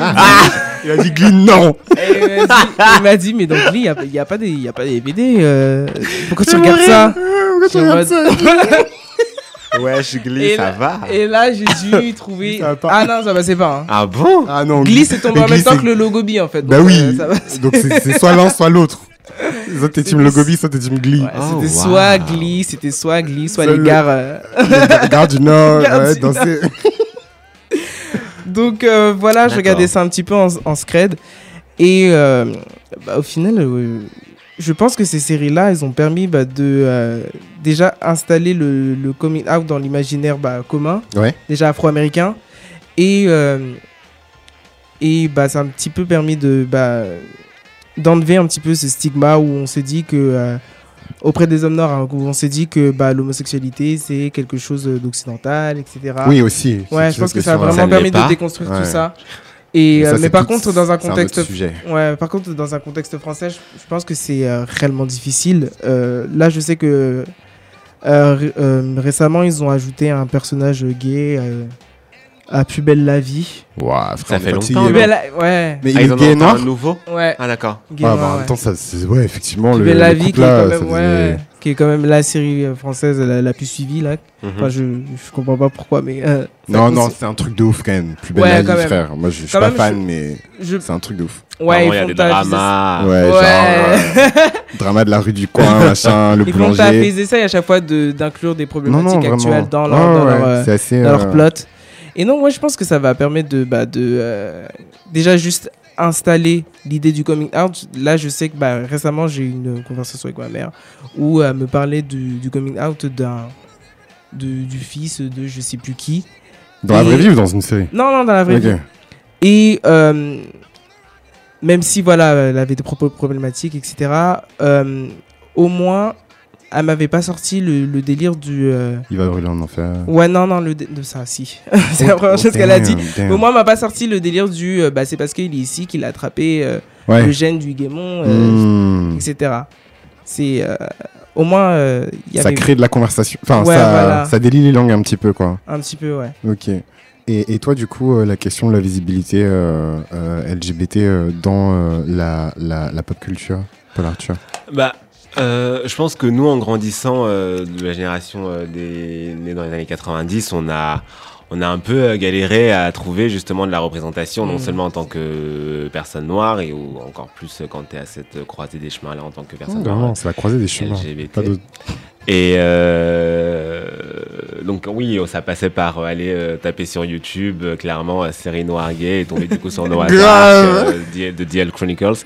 Et ce qui est, ce que je trouve génial en ce moment et ce qui se passe maintenant, c'est que tu le vois de plus en plus, que Mm, c'est, mm, il y, a- mm, y a beaucoup plus de, comme on disait tout à l'heure, sur les séries comme sur Netflix, sur, il y a Pause là qui va Ah commencer, ouais, enfin, ouais, qui ouais. va- la- qui va commencer la, La saison la 2, ouais. saison 2 va être bientôt diffusée. Et encore plus, c'est au-delà de juste euh, les hommes gays, c'est aussi euh, Ouais, les femmes trans, les femmes bi, les femmes euh, lesbiennes. Ouais, c'est tout le spectre Et LGBT en je fait. que de plus en plus, il y a- Mm. il y, a encore plein de choses à faire et encore plein de choses Clairement. à améliorer, mais je trouve ça cool et comme je disais tout à l'heure, hyper nécessaire. Mm. Je pense Hyper aussi. nécessaire. Je pense aussi. Et euh, du, du coup, pour finir, je vais juste vous demander si euh, ces représentations elles vous ont aidé, entre guillemets, à naviguer euh, dans un monde euh, qui est hétérocentré selon vous, très rapidement. euh, Divine, est-ce que ça t'a aidé? Est-ce que DL Chronicles, ça t'a aidé à gérer tes potes euh, Renault hétéro Bah, ça m'a aidé dans le sens où euh, j'ai enlevé un petit peu bah, cette honte que j'avais par rapport à mon homosexualité. Euh, ça a permis un petit peu de, bah, de normaliser toutes ces questions-là. Et ça m'a aussi aidé à, à me construire hors du schéma euh, bah, hétérosexuel où euh, j'avais bah, des, euh, des représentations de couples bah, qui vivaient leur vie normalement, etc. Et d'autres représentations de couples qui, qui euh, vivaient euh, leur vie vraiment euh, de manière très éloignée du schéma hétérosexuel. Vraiment, voilà, une femme, un enfant, une maison, un chien. Mhm. Et bah, tout ça, en fait, ça m'a permis de me, de me dire que j'avais le choix, en fait. Ouais. J'avais le choix de, de vouloir m'émanciper ou le choix de vouloir bah, vivre une vie euh, normale, entre guillemets, tout en étant euh, noir et, euh, et homosexuel. Donc, mais je pense que ça m'a permis de mieux appréhender mon homosexualité et de, et, de me dire que bien que je sois hors du schéma hétérosexuel, j'avais, j'avais, j'avais un choix de vie en fait que parce que euh, il y avait un truc que je lisais souvent dans tout ce qui était euh, euh, blog, etc. Parce que j'essayais vraiment de me renseigner sur l'homosexualité parce que j'avais internalisé bah, tout, tout ce qui passait et il y avait ouais. T'étais sur Doctissimo? J'allais sur les sites anglais et il y avait un mot qui revenait souvent, c'était the gay lifestyle. Ouais. Donc, Oh, euh, wow. ouais, Mais ça, mais, ça, mais ça aussi, en vrai, c'est tout un sujet. Ouais, ouais, ouais. ouais, ça, un vrai un sujet. truc qui voulait dire que voilà, il y avait tout un lifestyle euh, vraiment propre aux, aux hommes gays et euh, j'essayais de voir est-ce que j'ai Est-ce que tu rentres dans est-ce ce que je lifestyle rentre dans ce lifestyle ou pas, etc. Et non, en fait, ça m'a permis de découvrir que j'avais le choix, en fait, Hmm. de construire ma vie comme je Et l'entendais. de recréer ta propre, euh, ta Ouais. propre réalité. Euh, Paul Arthur, du coup, c'est toi qui as le, le mot de la fin. Euh, ah, merci.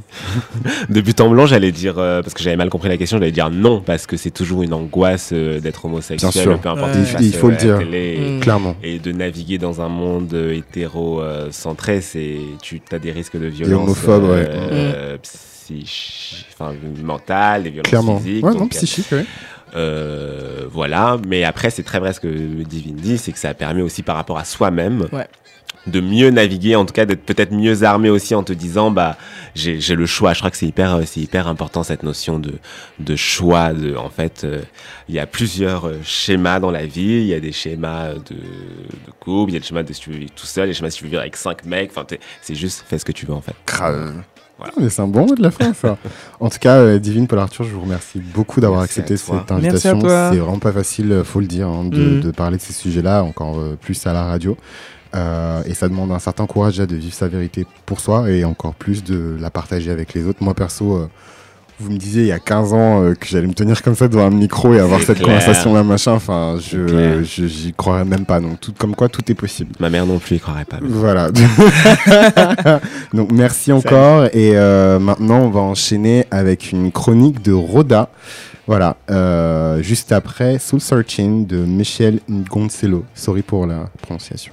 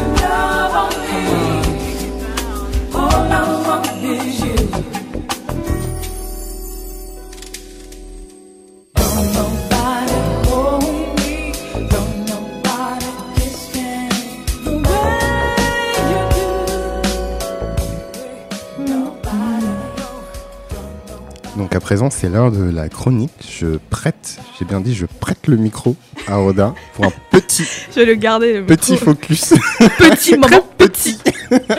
sur John 10 minutes. Singleton. Voilà, donc je passe la parole à Roda. Alors bonjour, je m'appelle Roda. Bonjour, et je vais, Roda. faire, euh, Roda. je vais faire une chronique euh, sur euh, John Singleton. Euh, donc John Singleton, pour ceux qui ont un peu suivi cette, cette euh, semaine, c'est un réalisateur donc noir américain qui nous a quittés malheureusement euh, le 29 avril, donc lundi, Euh, de manière un peu brusque. Donc je ne vais pas revenir sur euh, les circonstances de sa mort, mais je voulais en tout cas parler de son travail aujourd'hui parce que je pense que ces films ont créé un sous-genre important dans le cinéma noir américain ou cinéma noir même en général. Euh, donc euh, rapidement, euh, John Singleton, il a fait 10 films. Il n'en a pas fait énormément en fait pour la, la durée de son de, de, de sa vie en fait, même de sa carrière en tant que réalisateur. Précocité aussi. Voilà, et de sa précocité, parce qu'en vrai, il est, il est décédé, il avait 51 ans, donc Il assez jeune. commencé- Il a commencé à 24 ans, mais je vais Mhm. en parler. Donc euh, il a fait 10 films, donc euh, réalisé donc le donc Boys in the Hood, je pense que tout le monde euh, connaît, 91, euh, Poetic Justice 93, Mhm. euh, Higher Learning euh, 95. D'ailleurs, le morceau qui passe, c'est un morceau de euh, Michel Dengeaucello qui vient de la sa- du soundtrack en fait de ce film. Et je trouve comment en plus comment le morceau est utilisé dans, dans le film, il est hyper intéressant. Mais bon, J'espère qu'à la fin de cette chronique, vous aurez envie d'aller le, voir et donc euh, ex- experience cette part, ce, moment-là dans le film. Euh, donc euh, Higher Learning en 95, euh, Rosewood en 97, je crois, et euh, Baby Boy 2001 et Too Fast Too Furious donc en 2003. Donc j'avais envie de parler de lui de de trois façons différentes parce que j'ai pas énormément de temps. Donc il faut être, euh, il faut être comment dire, structuré euh, pour que ça passe pas, pour que je fasse pas 30 minutes non plus. Concise. Euh, très concise pour faire ma petite, petite, Petit. petite chronique. Et donc, en fait, déjà, je voulais en parler en rapport au cinéma. Donc, déjà en rapport à LA, donc Los Angeles qui est sa ville d'origine, en rapport au cinéma noir. Et aussi aux matériaux qu'il souhaite mettre en avant dans ses films, qu'il souhaitait mettre en avant dans ses films. Euh, donc, il naît donc à South Central, qui est donc un district euh, de LA en 68. Euh, il va étudier à l'université de Southern California, plus précisément à USC School Cinematic Arts. Euh, il cite aussi euh, Spielberg comme une de ses influences en fait principales, en particulier le premier, le film original euh, donc Star Wars. Mais ce qui est intéressant, c'est qu'il y a une interview par exemple de lui où il parle de son premier jour en tant que ré- de- en tant qu'étudiant en fait donc dans cette école de film et où il parle en fait avec les autres étudiants et tout le monde dit ouais j'ai envie d'être tel, j'ai envie d'être tel et lui en fait lui à ce à quoi il pense c'est être lui-même en fait. Donc je pense qu'il a, il a toujours eu cette volonté dans sa vie de se créer sa propre voix et de pas forcément ressembler à quelqu'un d'autre.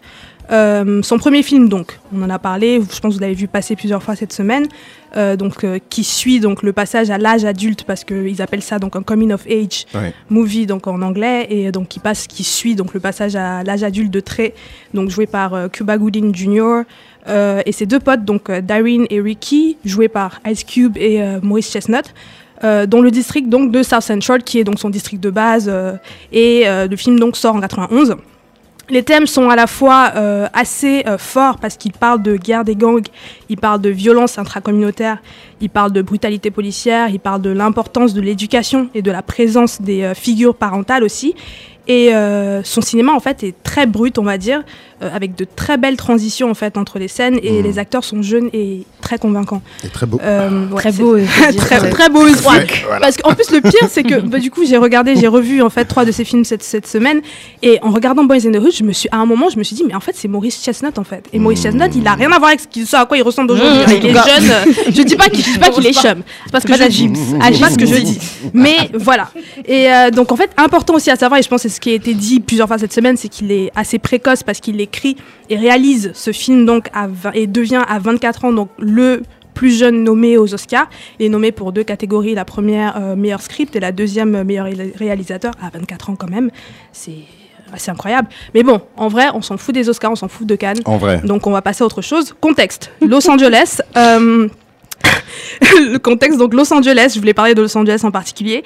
Et je crois que ce qui est intéressant à dire par rapport à lui, c'est qu'il s'inscrit en fait dans une vague. Donc à Los Angeles, dans le cinéma noir à LA, il y, a une, euh, y a une histoire forte déjà grâce au mouvement de la LA Rebellion.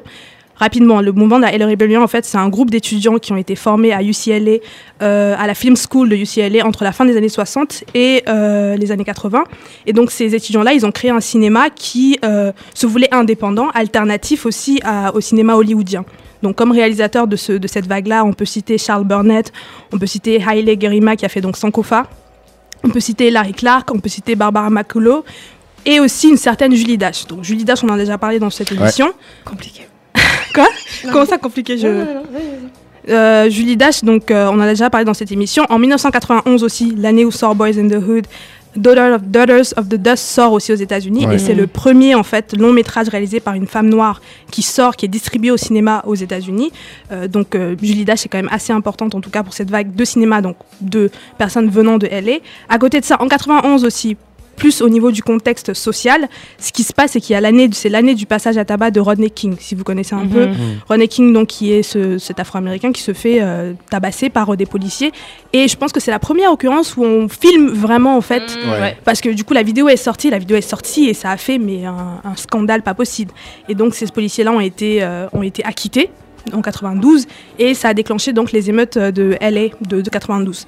Donc ça un peu c'est un peu le contexte et il faut savoir donc je pense par rapport à lui qu'il vient il ne vient pas de nulle part en fait son cinéma vient de quelque part et ça vient de là je pense et euh, que tous ces éléments là ont pu influencer d'une façon ou d'une autre. Maintenant au niveau du cinéma noir et je pense c'est important aussi pour le contexte des années 90 c'est que dans les années 90 en particulier, il y avait cette vague en fait de réalisateurs qui faisaient beaucoup de ro- comédies romantiques en fait. C'est vraiment la décennie des comédies romantiques où tu as plein de choses autour du black love euh, et aussi en général les personnes qui jouent donc euh, ces, ces, ces, ces, ces acteurs, enfin les acteurs et actrices, les personnes qui jouent ces personnages, ce sont souvent représentent souvent des personnes de la classe moyenne, voire de milieux aisés en Ouais, fait. ouais, ouais. Donc quand tu regardes ces films, ça vend du rêve, on va dire Mm. ça comme ça, tu vois. Euh, et par exemple, je pensais, j'ai revu aussi Boomerang il y a pas longtemps et Boomerang, donc on rentre là-dedans. Tu sais, c'est très beau, c'est il y a beaucoup de budget, il y a Grace Jones, c'est voilà, c'est magnifique, c'est voilà, c'est léché quoi, tu vois. Il y a The Best Man, il y a Love Jones, Mais tout on, en ça a, on en a euh, parlé en plus dans, dans une émission. oui, fait on en a parlé en le- fait. On en a parlé, je pense, par rapport au- à la musique, je crois, de Ouais. ces émissions. Je ne Ouais. sais plus exactement, Ouais, mais je pense qu'on a fait une émission dessus. Mm. Et aussi à côté de ça, il y a donc Spike Lee. par rapport au cinéma noir. Donc Spike Lee qui sort donc Do the Right Thing deux ans avant en 89. Euh, et aussi en 95 qui est influencé en fait par le cinéma donc euh, de, euh, de Singleton et qui sort Clockers qui aussi s'intéresse aussi à la vie dans une cité de Brooklyn. Ce qui est intéressant à savoir par rapport au travail de, de Spike Lee, c'est que lui aussi, ses films en général, ça suit des personnes à Brooklyn, mais c'est souvent classe moyenne en fait. Do the Writing, pas vraiment, mais la plupart de ses films, c'était Mo Betta Blues, un musicien de jazz, euh, School Days, des, des jeunes étudiants aussi dans une université, etc. Donc tu vois que ce, ce cinéma, en fait, beaucoup plus brut qui a, qui a été apporté par Singleton, a influencé aussi d'une certaine façon Spike Lee. Donc maintenant, pour juste m'arrêter et essayer de terminer euh, cette chronique en parlant du matériau en fait principal donc qu'il aborde dans ses films, il y a déjà euh, un truc que je pense qui est peut-être exact ou pas, c'est que je trouve que ces films c'est un peu une version euh, cinématographique de Inner City Blues de euh, Marvin Gaye. C'est Ah le, ouais le morceau de Marvin Gaye où il parle un peu de ce blues de, de inner cities, donc de milieu urbain à l'intérieur, donc de ghetto urbain, on va dire ça comme ça. Et euh, en fait, ce qui est intéressant, c'est qu'il s'intéresse, en tout cas aux noirs venant de centre-ville, euh, des ghettos, des milieux urbains en fait. Et euh, c'est important parce que jusque-là, comme j'ai pu expliquer juste avant, c'est que la voix de ces ghettos en particulier, c'était souvent via la musique, donc via le hip-hop. Et là, il venait en fait modeler donc à l'écran cette partie de la population qui pourrait alimenter le plus les stéréotypes parce que c'est important de savoir et de préciser que les stéréotypes sont des personnes en fait. Ouais. Ce sont des personnes et je pense que c'est important de redonner en fait une humanité à une question. Euh, pardon, c'est une question en tout cas que je trouve essentielle dans son travail. Donc redonner cette humanité-là aux personnes que tu considères comme des stéréotypes, comme des clichés euh, Mm. sur pattes, alors que ces personnes-là, c'est des personnes Sans- qui sans humanité, existent ouais. et qui sont vraies, tu vois. Mm. Et aussi, je pense que hum, certains réalisateurs de la- des années 90, comme j'ai pu le dire euh, plus tôt, voulaient s'éloigner le plus possible en fait de ces quartiers pour créer une sorte de Un nouvel imaginaire. tu vois, un, nouveau- un- un nouvel, clairement un nouvel imaginaire, tu vois. Pour parler de romantisme, il fallait qu'ils sortent Mm. Ouais. de, euh, des quartiers, il fallait qu'ils sortent de ces, de ces zones un peu, euh, voilà, de ces environnements. Ghetto, euh, non, tu peux dire. Voilà, de ces ghettos, on va dire ça comme ça. Et ça Et, continue un peu encore. Enfin, on est toujours dans cette euh, expansion-là aujourd'hui, non? Oui, Avec toujours un les, bon les scandales, les compagnies, Ouais, ouais, carrément, carrément, je peux dire, tu vois. Mais en, en tout cas, ce que Singleton vient et il ramène les gens en fait à une certaine réalité en fait, qui Ouais. est importante aussi. Et euh, donc il en parle en fait, et lui, il arrive à justement imaginer parce que non seulement effectivement il y a Boys in the Hood qui est vraiment dans euh, le ghetto, et puis il y a Poetic Justice où il y a une partie sur le ghetto, mais il sort du ghetto et ça reste aussi une histoire d'amour qui qui, tu vois, qui existe là, ce romantisme-là, où il arrive en fait à imaginer euh, entre des murs en fait qui seraient considérés comme purgés d'âme, d'âme, si je peux dire ça comme ça.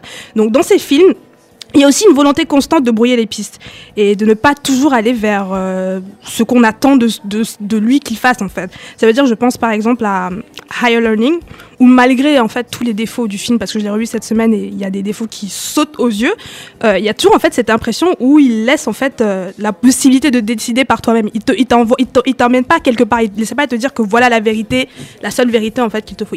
Il te pose plusieurs situations et c'est à toi de décider, ok, qu'est-ce qui, qu'est-ce qui me convient? Comment est-ce que je, je- j'aborde en fait cette question? Et je trouve ça très important dans son film. Et d'ailleurs, cette semaine, je lisais euh, une description d'un film sur euh, le site d'Arte. Le site d'Arte, donc, il m'a montré euh, que clairement certaines personnes veulent voir ce qu'elles veulent voir. Et il y a une, description qui est horrible de Boys in the Hood où tu as le mec qui écrit euh, oui le film évite le manichéisme dans le traitement des questions raciales euh, à rebours de discours victimaires. Il en appelle à l'intelligence de sa communauté. En gros le mec il dit ouais voilà euh, les, les gars qui parlent de, de racisme ils me, ils me cassent la tête. Lui en fait il montre plutôt que black on Transcende. white. C'est pas un blanc qui a écrit ça sûrement. bah, Bah, parce qu'il y a des blancs qui Quoi disent non mais attends dit ça, ouais. clairement. Et donc en fait Transcender la race. ce qui est important aussi à dire, parce que bon, il n'y a pas que des choses bien, mais je pense que vous pouvez regarder ces films et vous faire une idée, c'est que ces films sont très euh, phallocentrés. Donc, ils s'intéressent Mm. souvent à ce que ça signifie d'être un homme noir, Noir, ouais. euh, évoluant dans ce genre de milieu, Mm. ce qui peut souvent créer en fait une zone d'ombre, en tout cas, sur les femmes qu'ils représentent, Ouais. Mm. et euh, avec souvent moins de délicatesse et de complexité, on va dire, comparé Ça, à c'est des- vrai. à ces personnages hommes. Et donc en revoyant Boys in the Hood, tu vois, je pensais aussi à ça et j'ai regardé cette semaine et je, je vais spoiler peut-être pour ceux qui, qui n'ont pas vu. En fait, il y a une scène finalement euh, qui, en fait, qui, je vais dire finalement, comme je disais plus haut, brouille un peu les pistes en fait parce que Donc le contexte c'est que tu as donc euh, Furious et Reva qui sont joués par Lawrence Brent Fishburne et euh, Angela Bassett qui se voient en fait dans un restaurant pour parler donc euh, de la situation de leur fils. Donc Riva elle aimerait bien que son fils revienne vivre avec, avec elle. Et euh, Lawrence Fishburne il dit ouais mais toi en fait t'es parti euh, c'est bon euh, il va rester avec moi un truc comme ça. Tu show up pas comme ça pour demander ton fils alors que t'étais pas là il y a combien de temps? Et en fait elle lui répond un truc que je trouve hyper intéressant par rapport à justement tout ce qu'on a pu montrer où on peut se dire peut-être qu'il essaye de dire que oui les hommes noirs ils réussissent quand ils ont une father figure et donc il faut qu'il y ait un homme dans leur vie etc Ouais, ouais, ouais. et en fait, Angela Bassett, elle lui répond, elle lui dit euh, Ce que tu fais n'est pas différent de ce que les mères font depuis le début des temps. C'est juste dommage que d'autres hommes ne le font pas plus, mais ne te pense pas spécial, tu ne l'es pas. Mmh. Et ça, elle le dit en fait. Et c'est le seul moment où elle part dans le film où elle remet un peu les pendules Mhm. à l'heure en disant C'est pas ce que j'essaye de dire que oui, il faut father figure, etc. Machin. Euh, mais euh, voilà cette complexité en fait là que je redonne. Donc pour terminer, euh, j'espère que j'ai pas été trop longue. Ça va. Tu vas terminer là, de toute façon. Ouais, je termine de toute façon. Donc je terminerai par, euh, par cette quote-là. Et euh, je pense en tout cas que c'est quelque chose qui illustre assez bien ce que son cinéma est. Donc euh, juste complexe et, complexe et humain en fait. Donc euh, voilà. Merci. C'est une grosse perte, hein. Ouais, vraiment. Moi, euh, le film qui m'a le plus euh, marqué quand j'étais ado, c'est euh, Baby, Boy.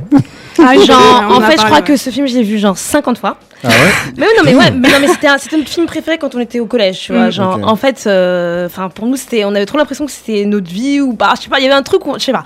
En plus, il y a Gabrielle Union dans le film et qui ressemble genre à ma meilleure amie Charlotte et tout. Donc d'ailleurs, big up à Charlotte parce que genre, c'était vraiment Shout le film préféré de Charlotte. Vas-y, euh, c'est c'est un souvenir pour moi en fait. Non, mais vraiment en plus. Puis Tyrus, trop beau. Enfin, genre, Ouais, c'était ouais. En tout, cas, notre- en tout cas, regardez, regardez les notre films de, de, de, de John Singleton. euh, intéressez-vous à son travail. Euh, intéressez-vous aussi aux films Grosse qu'il a perte. produits parce qu'il a quand même, il a contribué aussi à la, à la production de Hustle and Flow Mm, mm. de, de- avec euh, Terrence Howard, Terrence Ouais. Howard Et et, euh, Taraji Taraji, P. Henson. qui est un film assez exceptionnel aussi. Mhm. Bon. Euh, donc intéressez-vous en fait à ce qu'il fait non seulement euh, derrière la caméra mais aussi ce qu'il fait dans sa vraie vie euh, et ce qu'il a pu donner en fait non seulement aux acteurs et actrices noirs de l'époque parce qu'il a donné beaucoup, Beaucoup. de chance à plein de Beaucoup de chance. d'acteurs qui ont été Mm. repérés, grâce, Grâce à, à lui. films. Clairement, clairement. de et, euh, et voilà Ouais. donc c'est ce que c'est ce que je dirais En tout cas, paix à son âme. Merci beaucoup euh, pour, euh, la que chronique. Elle, elle vous inspirera à regarder euh, ces films du coup. Euh, on va enchaîner avec une petite pause musicale. On va écouter So Fresh, So Clean d'Outcast et enchaîner avec le reste.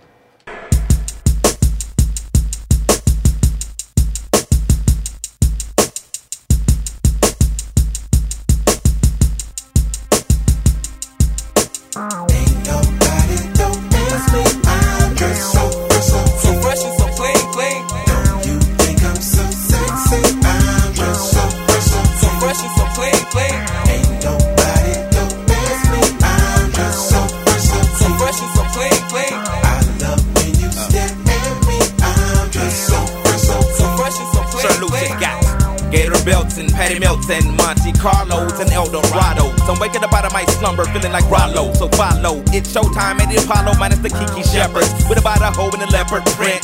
Teddy, Pendergrass, cooler than Freddie Jackson, sipping a milkshake in a snowstorm. Left I throw warm in the dorm room at the AU. We blew hate you athletes might cake you, but you must have me mistaken with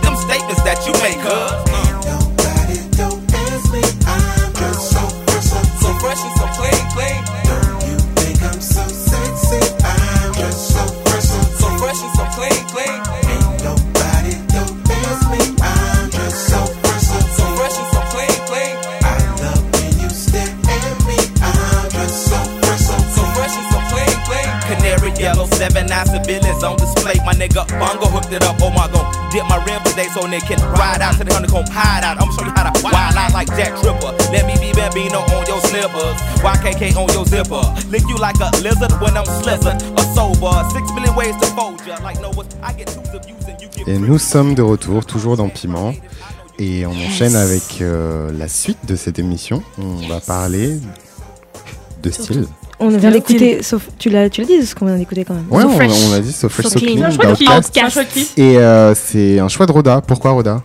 Euh, pourquoi? Parce qu'en fait, pour moi, c'est. Bah ouais, Enfin, cohérent. pourquoi je suis, je suis mais choquée d'avoir cette, cette question. Non, non, parce Euh, qu'en fait, comme je sais que c'est toi qui as choisi, je voulais que tu dises pourquoi, parce que t'as une bonne culture musicale. Je dis peut-être un truc intéressant à nous dire sur ce son-là, quoi. tu vois. Ah, d'accord. Moi, je l'aime bien aussi, ce son. tu Ah vois. non, moi j'aime bien parce Moi, je que je, en fait je cherchais, cherchais des, des, des sons en fait sur le style et ce qui te donne envie, en fait Le envie groove, de le tu ba- vois ouais. le groove où La vibe. tu t'habilles tu veux ouais, sortir c'est- etc. Et puis Outcast quand même. Et Et- Outcast, Ouais, les, deux, Outcast, les deux membres du groupe sont quand même des gens qui Non, mais- par rapport à la non, mais mode, par rapport à. évidemment Ouais, mais André 3000, choses, c'est quand même le plus beau mec de les Outcast. dernières Ah, décennies. Et même par rapport à la ouais. mode, le plus beau on en parlera.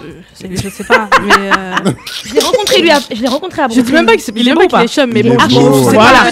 mais Même- moi ça m'intéresse pas le fait qu'il soit beau ou pas je trouve que c'est Il est fresh, il est clean, il est beautiful, il il y a tout ça, ça c'est voilà. ouais En tout cas, moi je suis arrivé avec Eya, je- tu vois, c'était un peu avant ça. Aïe, euh, j'avoue. ce clip. c'est Ouais. après C'est le même Ouais, album, je après. ouais ok non non non non non non non Non Non, c'est genre là. 10 ans après, non non Ah bon ah non ça c'est Stankonia après. je pense et après et euh, Heya c'est euh, C'est bien plus tard. Speaker hein. Boss de Love Below c'est après. Ah bon Ouais. Ouais, il non. pas les cheveux défrisés à l'époque.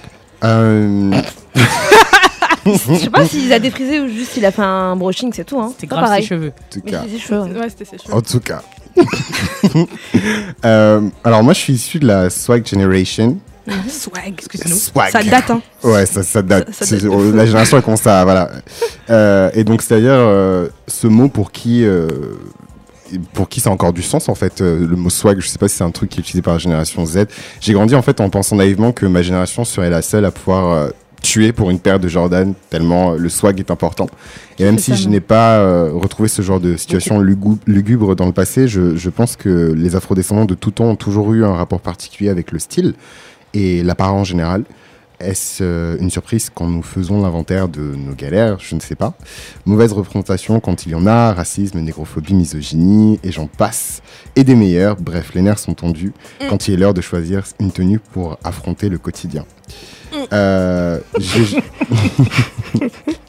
Donc je me souviens encore de mes oncles en France passant des heures à cirer leurs chaussures ou mes tantes au Bénin à ajuster leurs guélets, donc euh, foulard sur la tête.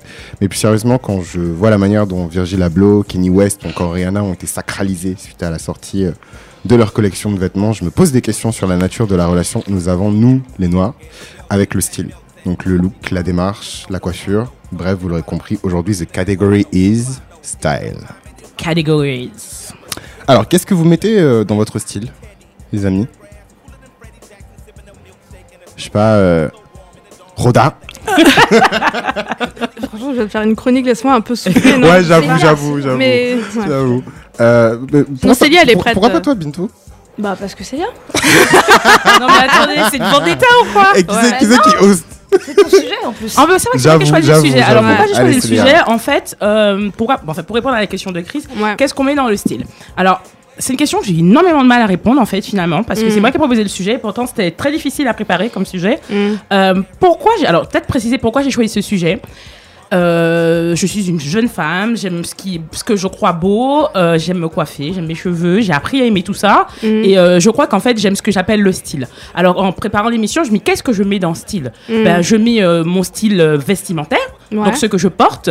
Je mets aussi ce que je. Comment je, je, je- je travaille mes cheveux. Donc, Ouais. c'est pas vestimentaire, c'est autre chose, hein, c'est de la coiffure. Il y a aussi comment je vais parler, comment je vais m'adresser, comment je vais me tenir aussi. Et puis, euh, la question en fait de ce sujet, c'est de manière quelle jusqu'à quelle importance ça a pour moi en fait. Ce Mhm. que je mets dedans et quand je mets tout ça dedans, jusqu'où je suis prêt à le porter en fait. C'était Mhm. ça la question. Et pourquoi je pose cette question-là? Parce que le style, c'est un truc qui m'obsède un peu. C'est-à-dire que pour des raisons que j'ai déjà expliquées dans l'émission, le fait que je sois grosse, donc du coup j'essaie toujours de compenser en étant bien coiffée, en parlant Mhm. bien, en étant euh, bien habillée, etc. Ouais. Et euh, je me dis, mais ma condition de femme, j'ai l'impression de passer beaucoup de temps en fait à penser à mon style. Et c'est pour ça que je voulais aussi euh, qu'on en parle. C'est que euh, je, pa- je passe beaucoup de temps à me préparer le matin. Je parlais avec un collègue qui me dit, oui, lui, met 25 minutes. Je sais pas s'il se douche, mais il met 25 minutes. C'est quelque chose de de piment jeté comme ça gratuitement. Mais en tout cas, il met 25 minutes et moi, je mets quasiment le double, plus du double en fait. C'est parce que je passe beaucoup de temps en fait à savoir comment je vais m'habiller, est-ce que ça fait bien, est-ce que ça fait pas bien, etc. Donc, j'adore être stylée, j'adore euh, faire attention, m'apprêter, euh, réfléchir à, à- à la vibe que j'envoie, à l'expression que j'envoie. Mais je me pose aussi la question de savoir est-ce qu'il n'y a pas des moments où je dois être complètement off? Donc, je le suis quand je vais au marché le dimanche matin, mais j'essaie de plus en plus à être off en fait à des moments où où c'est pas pas que c'est pas utile mais je perds beaucoup de temps en fait beaucoup beaucoup de Et temps peut- et peut-être de Euh, l'argent donc- aussi, non et de l'argent. Moi maintenant, mais de l'argent, mais j'ai beaucoup d'argent même. Donc Hmm. qu'est-ce que je mets dans, comme, dans, dans le style? Je mets mode expression, des habits, une coiffure, une façon de parler, d'interagir aussi. Et puis euh, certainement, oui, beaucoup d'argent et beaucoup de temps malheureusement. Et c'est pas utile en fait. Voilà. Et toi, du coup, euh, Bindou, tu mets quoi dans. Bah, ça répond un peu. Enfin, je, je trouve qu'il y a des, des éléments de réponse dans ce que a dit Célia, parce que Mm. effectivement, pour moi, le style, c'est c'est pas juste la mode vestimentaire, c'est l'allure qu'on peut avoir en général de la tête aux pieds, effectivement les cheveux aussi, euh, et c'est la personnalité en fait qu'on dégage en fait auprès d'autrui. Mm. C'est c'est ce que tu dégages en fait euh, devant devant quelqu'un d'autre. Donc euh, pour moi, le, le- le style, c'est beaucoup conditionné par moi, en fait, par mon humeur, en fait. Euh, je- non, mais c'est vrai, je je- j'ai pas de style défini parce que je- un jour je vais m'habiller comme ci, parce que ce sera mon humeur. Demain, je vais m'habiller tu- tu- différemment. Tu, tu vas faire des déçus là. hein. Je pense qu'il y a des auditrices qui prennent des notes et tout. Genre, Pourquoi Parce que t'as tes fans, frère. euh, fan de. Ah, je fan sais de d'où ça vient, je sais d'où ça vient. Ok. Euh, Euh, donc personnellement, moi, j'ai pas de style genre défini que j'aime. Donc, euh, mais en même temps, la question, ça, enfin, quand j'y ai réfléchi, je, je me suis posé la question à quel moment, genre, je, je me suis dit que j'avais un style ou que j'ai décidé que j'allais avoir une Mm. personnalité stylistique, enfin. Stylistique, je sais pas si ça se dit, mais du coup j'ai pensé à l'adolescence parce que je trouve que l'adolescence, ça a vraiment, c'est vraiment le moment Grave. où euh, tu t'affirmes en tant que personnalité, en tant que personne, dans ton caractère. Et c'est aussi souvent le moment où, en termes te de style vestimentaire, tu vas le plus loin, tu, tu recherches le plus de choses, c'est le plus excentrique, ou tu suis le mouvement général. Oh. Donc du coup, euh, moi par exemple, juste, enfin quand j'étais ado, bah je suivais plus ou moins quand même le, le mouvement général dans lequel j'étais. Je suis née, j'ai grandi en banlieue, et franchement nous c'était jogging quoi. Tu vois, mon style c'était euh, jogging Sergio Tacchini, euh, requin, les boucles classiques, euh, enfin tu vois manteau euh, Columbia ou Sacoche Scott. euh, Lacoste. Euh, banane Lacoste, c'est plus les mecs, les mecs, les meufs, elles mettaient pas ça, c'était Ah, abusé. Ah, Mais, mais par exemple, mais par exemple, tu vois, voilà, je suis une femme et en fait, par exemple, bah, quand j'étais ado, bah, nous, on mettait toujours euh, un pull autour de notre taille Ouais. pour Mm. soi-disant cacher nos fesses. Bon, il y en avait qui en avaient, d'autres qui n'en avaient pas comme moi. Mais en tout cas, c'était, tu vois, ça faisait partie d'un style en même temps, mais c'était un truc qui était que les, que les meufs faisaient, tu vois, Mm. de mettre euh, le, le pull autour de la taille. Donc ça, c'est, c'est, euh, c'est, c'est, le style que j'avais quand j'étais ado. Et puis évidemment, il y avait toutes les marques. euh, de banlieue, genre Mohamed Dia, Royal Wear. Bon, moi, c'est, Mm. moi, je suis de la génération 97-2004, donc euh, peut-être que ceux qui nous écoutent ne connaissent pas, mais voilà.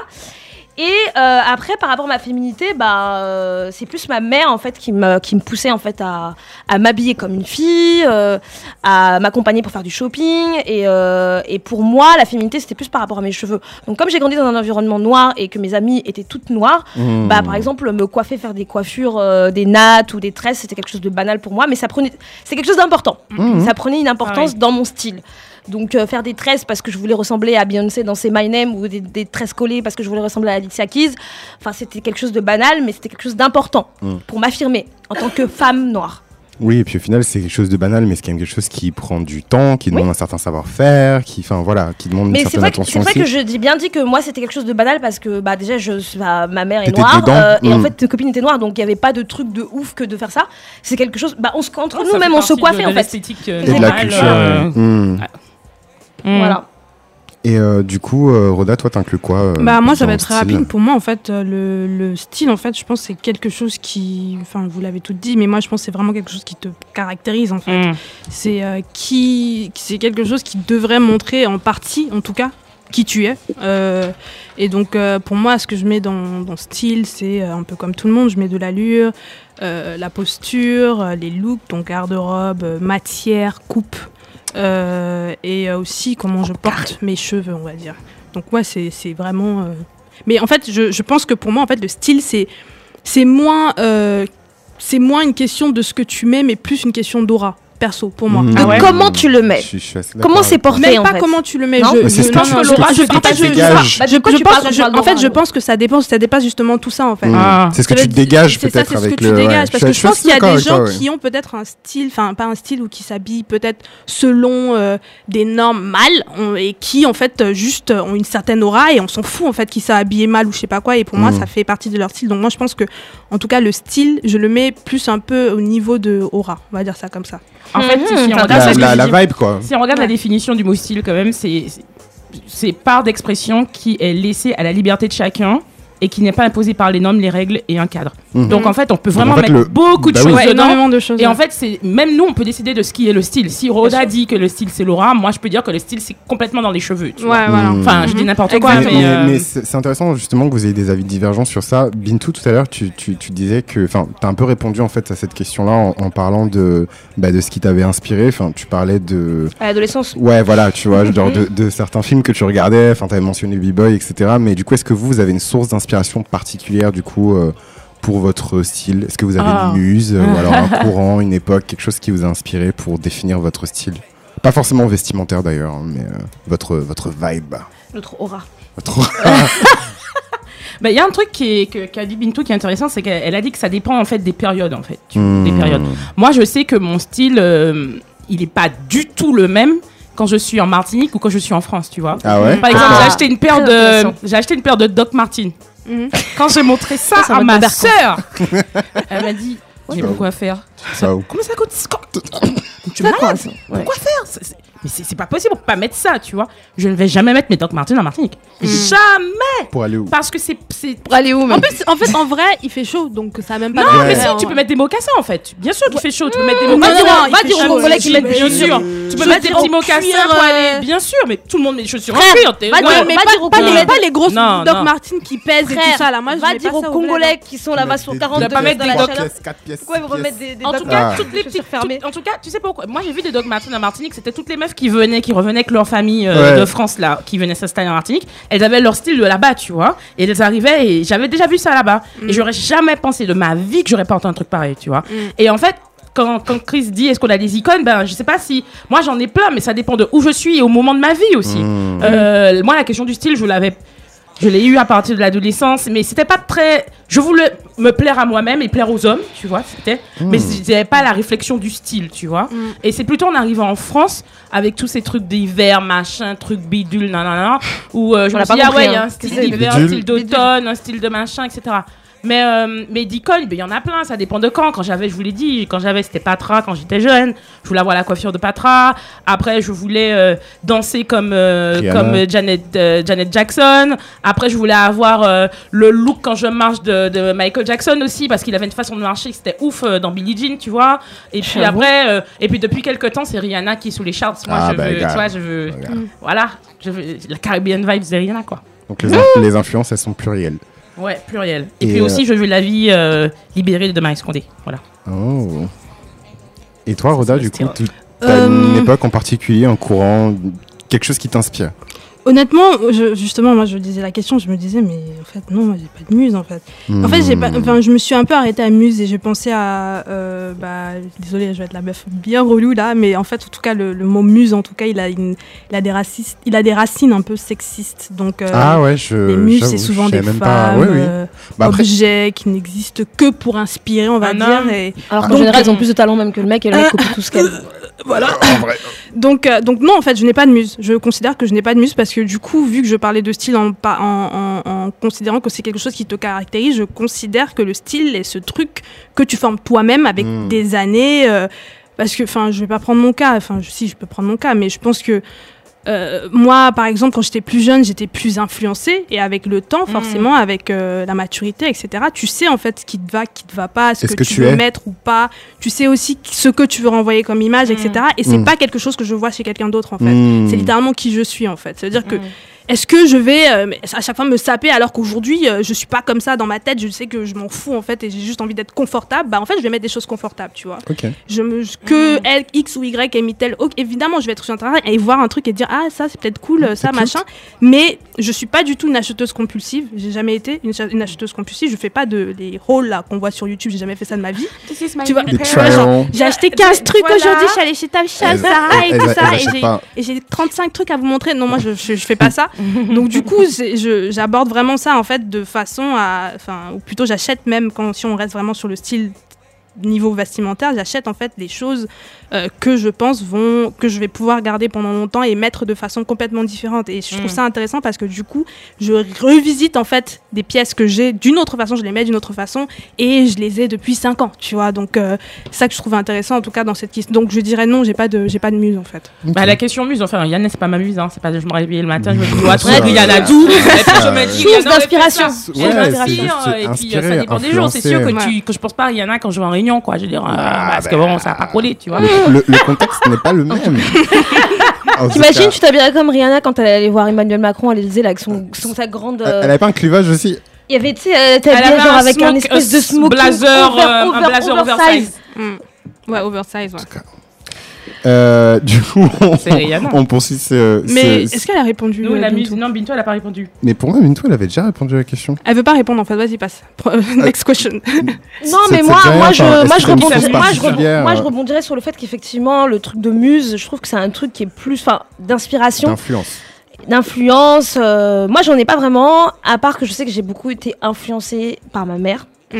Parce que c'est c'est- parce que déjà ma mère c'est une styliste donc déjà euh, la question des vêtements tout à tout à l'heure tu parlais de des tissus euh, Des coupes, c'est- des euh, coupes matières et tout. même les noms des couleurs des vêtements c'est un truc tu vois genre moi des fois quand je vais dire je dis est-ce que vous avez un truc euh, mort doré tu sais des- tous les termes comme ça très machin parce que bon ça c'est quelque chose qui a été influencé par ma mère mais après je pense que là où c'est effectivement important c'est que tu plus tu apprends à te connaître toi et plus aussi tu apprends à connaître ton propre corps. Ouais, ouais. et moins t'as des muses en fait et moins t'as des sources d'inspiration. Tu peux kiffer Rihanna tu peux kiffer euh, euh, Beyoncé ou d'autres artistes ou Daniel Jackson effectivement quand j'étais plus jeune aussi ou mais en fait, tu te rends compte que déjà, bah, elle te ressemble pas physiquement, que Mm. vous n'avez pas le même corps, et donc au fur et à mesure, tu apprends déjà à savoir à toi-même t'habiller Mm. ou te coiffer, les coiffures qui te vont par rapport à, ta- à la forme de ta tête, ou si tu, si tu complexes parce que tu as un grand front comme moi, quel genre de coiffure tu vas faire. Si tu es très mince comme moi, quel genre de. Tu sais que tu vas pas mettre de, de décolleté parce que tu pas beaucoup de seins. C'est Mais apprendre ça, à c'est connaître déjà, son- le- c'est déjà de la norme, en fait. Non, En pour fait, moi, c'est pas de la norme, en c'est fait- ah, c'est- c'est- c'est décider moi ce qui me va moi coup, par du- rapport à mon propre corps. Ouais, du coup, ce serait Mais dans c'est l'autre pas de la sens, norme. partir de toi et ensuite définir Exactement. style plutôt que de partir de l'influence. Bah, et- partir de, de, de, mon, de, ma, de ce qui me va et de ce qui. Surtout ce qui me.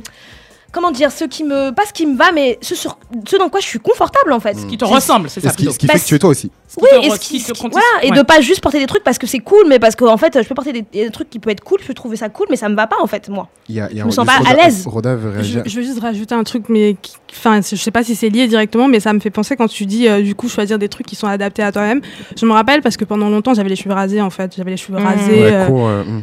rasés. J'en avais, ri- j'avais rien sur la tête en fait. J'avais pendant deux, je rasais mes cheveux toutes les deux semaines. Je voulais pas avoir de cheveux. Je t'ai connu comme Et- ça. Ouais, exactement. Et en fait, ce qui est, ce qui est drôle, c'est qu'à l'époque, avant de me raser les cheveux, j'étais persuadée que ma tête, ma tête n'avait pas la- le type de tête Qu'il fallait. fallait pour me Pour raser raser les les cheveux, parce que du Tu peux coup, pas savoir. ce, ce qui est, ce qui est dit en fait, c'est oui, si tu te rases les cheveux, il faut que derrière euh, ta tête elle soit ronde. Il faut Ouais. en fait Comme si jamais bossé. tu te rases les cheveux, il y a non, il y a non seulement, il y a non seulement ce truc-là, Déformé.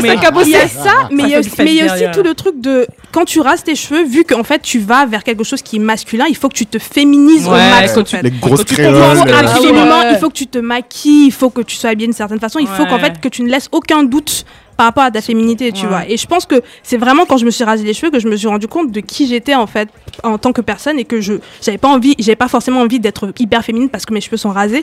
Je vais rentrer dans un magasin, bonjour monsieur, je m'en fous, tu vois. De toute façon, je sais qui je suis Mm. et euh, Mm. tu vois. Ouais. Et pendant cette période-là où je me suis rasé les cheveux, c'était vraiment le moment où je me suis affirmée en me disant si j'ai envie de mettre Dans un pantalon, dans mon style aussi, ouais, clairement.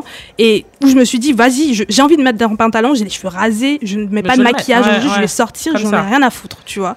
Et voilà. Donc voilà, je voulais juste. euh, Juste rapidement, c'est. Rapidement, ouais. Je, rapidement, en fait, ce qui, ce qui, je sais pas, elles ont dit qu'elles ont pas de muse et du coup, euh, je le prends personnellement. Voilà, c'est comme ça parce que moi j'ai parlé de Rihanna, vous voyez. Mais en fait, un truc qui est important, non, en fait, non, je rigole. Un truc que je voulais dire, en fait, c'est merde. Non, un truc que je voulais dire, en fait, c'est que quand on a dit qu'on cherchait une inspiration, euh, ça peut, on a beaucoup parlé de fringues, en fait, de, de vêtements. Ouais. Mais en fait, par exemple, je prends l'exemple, moi je suis pas de la génération du backy top backshot, tu vois. À mon époque, en soirée, on dansait du zouk, on dansait de la dancehall avec tous les pas à la Sean Paul, machin. Mais on faisait pas euh, ce qu'on faisait pas le fait, je dansais pas avec des mecs dans mon dos, en fait. C'est pas un truc normal. Parce que, ba- parce C'est que back devenu- it up, back shot, c'est. c'est euh, c'est quand t'as enfin le 630 contexte, c'est quand tu euh, danses euh, un peu penché vers l'avant et que tu aurais quelqu'un ça peut être une femme et un homme en Ouais, quelqu'un derrière femme, toi avec qui vous dansez ensemble quoi. Mhm. Euh, et euh, bon tu peux le faire sans personne d'ailleurs je pense que c'est possible ouais. Euh, et du coup quand je dis par exemple moi j'ai eu besoin de le voir euh, dans des clips euh, euh, jamaïcains j'ai eu- besoin de le voir faire par d'autres personnes et notamment de le voir faire à une échelle tellement internationale qui était Rihanna pour me dire mais en fait même à, à C'est 20 ok. à cette époque là j'avais 25 ans 26 ans c'était pas ma génération mon frère lui l'a toujours fait et ben je me dis c'est ok en fait C'est ok. Non, mais ok bien sûr, le faire, je comprends ce que tu veux dire. Je comprends ce que tu. Bien sûr que moi, j'ai eu des sources d'inspiration. euh, J'ai dit, je parlais de ma mère, mais et le fait d'avoir des femmes noires euh, qui se coiffaient, qui étaient jolies, etc. à la télévision, Brandy. tous les Br- Brandy, mais enfin, en gros, j'allais dire toutes les chanteuses de R&B, parce que moi, c'est vraiment Mhm. l'époque chanteuse de R&B euh, afro-américaine. Bah voilà. Ouais. Aujourd'hui, peut-être que ça va être Yemi Alade ou Tiwa Savage pour la génération d'aujourd'hui, et pour la génération de ma mère, c'était les Billy Abel, les Ouais. Nakai, les Nakai, euh, Nayanka Bell ou Jocelyne Berroir, euh, Ouais. qui est- ou Edith Eiffel, qui était euh, leur Mm, muse Tania Samal, ouais. ou Mm. Lady Diana, parce que je sais que Lady Diana, c'était une muse de beaucoup vrai, de femmes, de, ouais. de C'est mamans Mais, vrai. mais, Non. mais ma question c'est quand vous dites l'allure. muse, c'est juste, euh, enfin moi je me rappelle ma mère, ma avait, avait, avait, elle était tout, toutes mes tantes regardaient le truc de Diana, mais je pense qu'il y avait quand même une distinction à savoir que cette meuf c'est une femme blanche euh, qui se marie avec un mec, avec un prince. Enfin comment tu, enfin en tout cas On moi de ce que on parle de la, en fait, enfin, on Je parle parle- de l'allure là, on parle oui, de on parle de au-delà- la- au-delà je parle, de- mais je, je parle de ça aussi, mais je sais pas, j'ai l'impression aussi. J'ai l'impression, en tout cas, enfin après, je me trompe peut-être, en tout cas que on peut distinguer, euh, regarder quelqu'un à la télé, admirer, etc., sans forcément que cette personne-là, tu la vois comme quelqu'un qui peut t'influencer toi-même dans ton allure, tu vois. Je sais pas Mhm. comment expliquer ça, parce Non, que moi, c'est clair, clair, non, moi, moi, je peux vous dire que j'adorais, j'adorais énormément de, de, de chanteuses, mais je me suis jamais dit, en fait, on- mais je pense que c'est personnel, c'est genre, c'est mon, c'est ma personnalité, Ouais. etc. je me suis jamais, je me suis jamais dit, euh, ouais, je veux être elle, en fait. Jamais. Mais en fait, personne on a dit personne, ça. personne n'a dit ça ici. Ouais, on n'a mais- pas dit que quelqu'un Quand voulait je- être la quand je même dis- personne. Mais quand je dis je veux être elle, c'est un peu un raccourci. Ouais. Voilà. je dis je Ah c'est un raccourci, mais c'est dans le sens où je veux m'habiller comme elle, j'aime bien son truc là, je pense que ça peut m'aller, etc. Je me suis jamais. Ah, moi, ça m'est arrivé en- plein de parce fois, que j'ai, je me suis toujours dit qu'il y avait une vraie distinction entre qui elle est, tu vois, où elle vit, quel est son contexte, etc. Et voilà, tu Je vois. comprends, donc, mais euh, moi, quand j'étais gamine, enfin, à 12 ans, j'avais pas cette réflexion-là. Moi, je veux dire, je voyais les coiffures, les tresses de, Beyoncé. Je me c'est souviens les tresses de Beyoncé dans Name, là. Quand elle est tressée devant et que derrière, Mmh. machin. J'ai fait en là. disant que je voulais faire ça. Et aujourd'hui, et quand je. T'en avais déjà parlé en plus hein, Ouais, de ça. Donc, euh, à Selmané. 12 ans, 13 ans, je me dis pas, voilà, tu vois. mais Honnête- honnêtement, je pense que moi aussi, je me suis dit ça pour certains trucs. Ouais, mais je, avec mais ses je pense- tresses. je me suis dit ça sûrement pour certains trucs, mais je pense qu'il y avait des fois aussi où j'arrivais à faire cette distinction, en tout cas. Ouais. Où je me dis, Oui, cette sûr. c'est pas moi. Enfin, tu Oui, vois. Elle me fait rêver pendant trois enfin, minutes quand devant ma télé, Bien mais après, sûr. je passe à ma vie euh, au quartier, là, je sors, je vais jouer aux billes, euh, et c'est bon, quoi, tu vois. De toute façon, il y a des limites. Hein. D'avoir fait la, même coiffure que Beyoncé, tu, te, tu ressembles pas à Beyoncé à la fin de la journée. Hein. Drum, il y a un truc qui dit ce que j'ai demandé, ce que j'ai reçu. Oui, oui. Elles arrivent avec un modèle, je mets ces, ces tresses-là, et puis Ouais. après, on lui montre, et c'est peut-être ça. Ça, ça ouais, ressemble c'est ça, pas. tu vois. C'est exactement ça. c'est toi, ça. tu anticipais ça La- déjà, Roda, en la- fait. La, meuf- qui va tresser, c'est pas la meuf qui va tresser Beyoncé. En tout cas, on, on va enchaîner les gens et on va parler de, Ouais, il de- faut- de faut qu'on conditions vite enchaîne, fait et euh, juste après le son. DR203 Rockers Wagwan Gyro. O lou chek denye pelas a The life fresh, fresh make-up only O lou chek denye pelas a papi. Te bougon trapi, yon nou lampi chek li Will Guadaman nou pan le klaks Nou ni feeling, mem san el marks. Every day I represent, every uh, an Everybody represent, represent every uh, an Make me ka, mi mi, mik mi ka, nana Mik mi ka, mi make me, mi ka, nana Mi mi mi mi mi me, me, me, make me call and a pass, me, me, me, me, me, me, me, make me call and me, me, me, me, me, me, me, make me call make me call, me, me, me, me. Calm, na, na. Kakite bela ki di ke mi ka pa la mode Se chouz an malere, se soulye pou mare le be Men mi ka ni plis klas ki yon adidas Solidi di ras, de pe fils paiement de le grand peu Mi ka pou tout la famille, mi ka tout le cool Mi ka anti choubi chou, ne gande pas les odeurs Mi ka des anciens jeans, des anciens shorts franchement Alors, du coup, on vient d'entendre Mika de Ridla. C'est ça, euh, Célia? Ouais, on Parce que vient c'est un choix. de- d'écouter. Célia? Ouais, on vient d'écouter euh, Mika de Ridla. Bon, c'est un vieux son, hein. désolé, euh, c'est un son de 2011. C'est des dancehall qu'on n'écoute plus beaucoup en soirée, mais c'est un son qui est tiré en fait d'un son qui s'appelle Clarks de Vibes Cartel featuring Popcan et Gaza Slim. Et en fait, dans ce son-là, Vibes Cartel, alors j'ai pas, j'ai choisi de pas mettre euh, Vibes Cartel parce que je l'avais déjà passé plusieurs fois. Ouais. Et euh, en fait, il, euh, il explique en quoi la mode des Clarks, en fait, c'est un modèle, c'est les. Oh, j'ai oublié le nom du modèle, mais c'était la mode des Clarks en fait en Jamaïque, un petit peu aussi chez nous d'ailleurs. Mhm. Et euh, il parle du fait comment il porte ses Clarks, quelle couleur il choisit, le swag, le machin, le truc. Et Ridla a repris le Ridim et il parle des Mika en fait. Les Mika en fait, c'est ce qu'on appelle des plastiques Mhm. ou on appelle à l'époque des pépas. Est-ce que c'est tellement horrible. En fait, les pépas. Vous disiez ça aussi Ouais, Pépa pour dire papier, quoi. Non, non, Pépa, Pépa, c'est une paire de Pépa. Ah, une d'accord, paire non, de non, Pépa. rien Non, ok. Et en fait, c'est des chaussures plastiques. Je sais pas si vous les voyez. Ah oui. qu'on peut mettre avec des chaussettes. Oui, euh, oui. Ça peut être euh, transparent Ah, blanc. ouais, ouais, ouais, ouais, mais Comme oui. voilà, donc on ça a plusieurs noms, J'ai etc. oublié- J'ai oublié le nom, mais crops, c'est pas les crops. Non, c'est pas les crocs. Nous, on appelle des plastiques des pépas ou euh, euh, ben lui il appelle ça des mika, tu vois. Et en fait, c'est vraiment la paire de chaussures. euh, en fait, le truc, On ne dit pas ça, les tchanchous ou un truc comme ça? Bref, c'est on C'est a le truc qui est vraiment stigmatisé. Enfin, moi, quand je parle de mon expérience, hein, pauvre en fait. Ouais. Ah ouais, tu vas, mettre, tu vas mettre des plastiques pour sortir ce soir. C'est vraiment le vieux truc, les plastiques, quoi. Il le dit dans la chanson. pauvre. Il dit que c'est des. Pourtant, il y avait la mode. Des... À un moment, c'était vraiment une mode. Mais moi, avant que ça devienne une mode, c'était vraiment le truc de la vieille paire de chaussures des vieux gens. Et il le dit, c'est des gens qui vont attacher des bœufs euh, dans la campagne et tout. Mais qu'en fait, même si c'est un truc qui est pas stylé, ben lui, il les porte et que c'est méga stylé. Et le clip est très, très sympa. On voit les chaussures.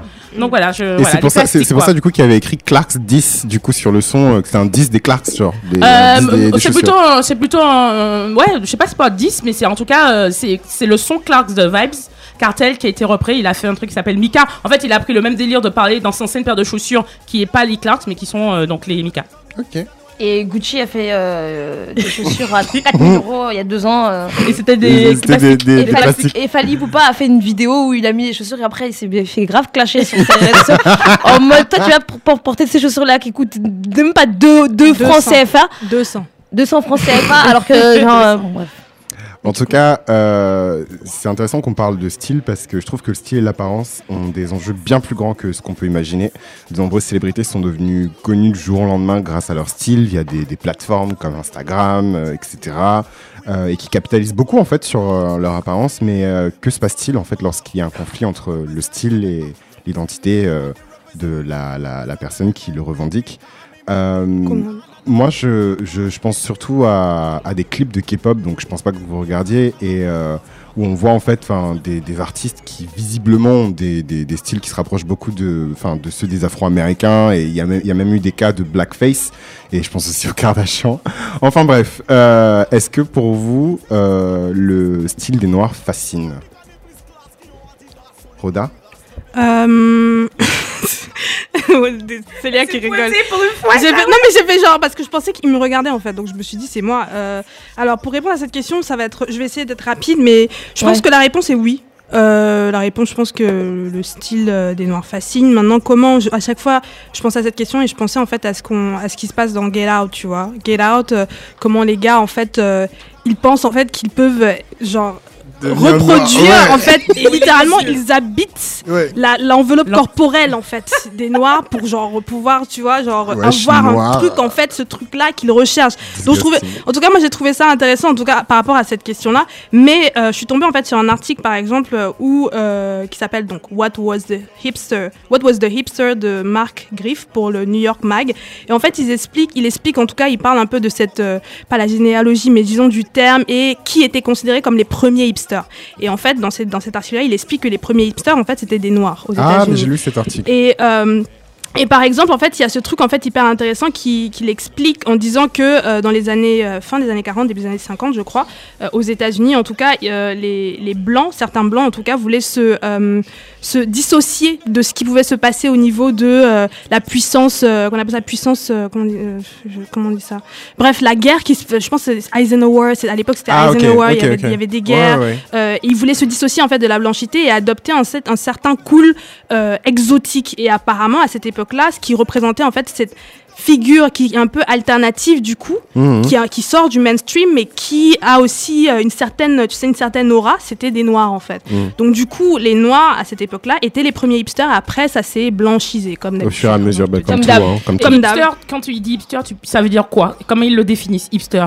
Honnêtement, Comme je... c'est quoi, jeune euh, vivant en ville, quoi Enfin, un truc comme ça. disons, euh, disons voilà, par exemple, là dans l'article en particulier, il disait que, en tout cas, le, le hipster, c'était, euh, c'était quelqu'un d'autre en fait, tu vois, que c'était. euh, Parce que comme le en tout mot cas- est un peu, je pense, il est, pas- il est Bah, utilisé en ce moment pas tout à fait. bah, en, tout cas, je, en tout cas, je mettrai l'article parce que lui, en Ouais, fait, il, s'y cool. connaît mieux que moi. Je Voilà. pourrais pas te répondre euh, Ouais. tout de suite. Mais je pensais à ça, en fait, et en pensant aussi à, cette question de, de, de styles euh, qui ont été célébrés ou euh, qui sont célébrés, en fait, dans des, dans des, dans des milieux occidentaux. Mhm. Moi, j'ai pensé directement au sapologue, en fait. J'ai pensé à la sapologie. J'ai pensé à la sapologie parce que pendant longtemps, et pendant je sais pas combien d'années, c'était très euh, visible. Tu vois, genre, il y avait plein de reportages. euh, à l'époque même, hein. Solange, bah, toujours même, tu vois. Solange, même, elle avait fait un Ouais, clip elle a acheté un en clip Afrique du Sud Ouais, avec ouais. des Ah, c'était en sapeurs. Afrique du Sud Oui, c'était en Afrique Elle du est partie Sud. jusqu'en Afrique du C'était en Sud. Afrique du Sud avec des sapeurs. Enfin, après, Ouais, peut-être qu'il y a des ouais. sapeurs en Afrique du Sud, je ouais, sais ouais, pas, ouais, mais, si, si, ouais. mais c'était c'était en Afrique du Sud.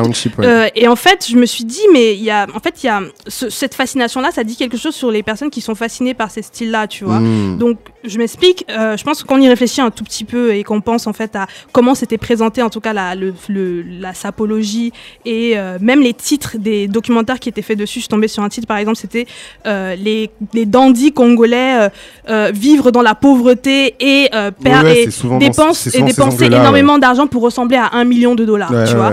et en fait, ça m'a fait trop penser à ce truc de les noirs, ils ont, ils ont rien, mais ils Mais sont. ils sont quand même tu, bien tu vois ce que je veux dire, ce truc-là, en Ouais. fait, de. Mais on a du- de mais, l'impératif. mais on a du charisme. Ouais, voilà. mais en fait, mais ça m'a fait penser à ça. Et, et je pense qu'en fait, tout n'est pas à jeter forcément dans la sapologie. Parce que je pense que ce qui, ce qui peut être questionnable dans, en tout cas, les, les, les sapologues et ce qu'ils considèrent comme ce qui est euh, le standard, ce qu'il faut euh, atteindre, etc. Ouais, je vais. Euh, ce qu'il faut atteindre, etc. C'est quelque chose, dans- quand même, en tout cas, les pièces qu'ils mettent en avant, les, les, les, les designers, etc., c'est souvent des, des designers occidentaux, en fait. Mm. tu Ouais, vois. des pièces Mais que d'exception, derrière, ce qui est intéressant, c'est ce qu'ils en font, tu vois. C'est ce qu'ils choisissent, c'est pas forcément Les le couleurs. truc euh, que euh, le mec lambda euh, no- blanc va choisir, tu vois. C'est le truc que personne ne veut, jaune avec plein de poids, et il, et il, il en met en fait euh, son, Ouais, son style dedans, tu vois. Mm. Ou même tout le vocabulaire qui est créé autour de ça. Et donc du coup ça revient à ce qu'on- aussi, et le du, truc, en voilà, fait. et du coup ça Ouais. revient à ce qu'on Complètement. disait au début, c'est-à-dire que le style c'est effectivement la personnalité de la personne, c'est l'aura, ouais. le charisme, La la façon de la marcher. dégage. c'est fringue. Ouais, Voilà, ouais. Tu viens de dire le- la phrase qui est c'est ça. Mais en gros, ça m'a fait penser à ça, mais. Euh, Et du coup, c'est Léa. Est-ce que la, est-ce que le, les noirs fascinent bah je pense que oui, je pense qu'il fascine en Est-ce fait. que le On- style des noirs fascine Ouais, parce on- que là tu viens de on- dire en fait le truc de base. oui, fascine. On essaie de leur voler les, leurs yeux. euh.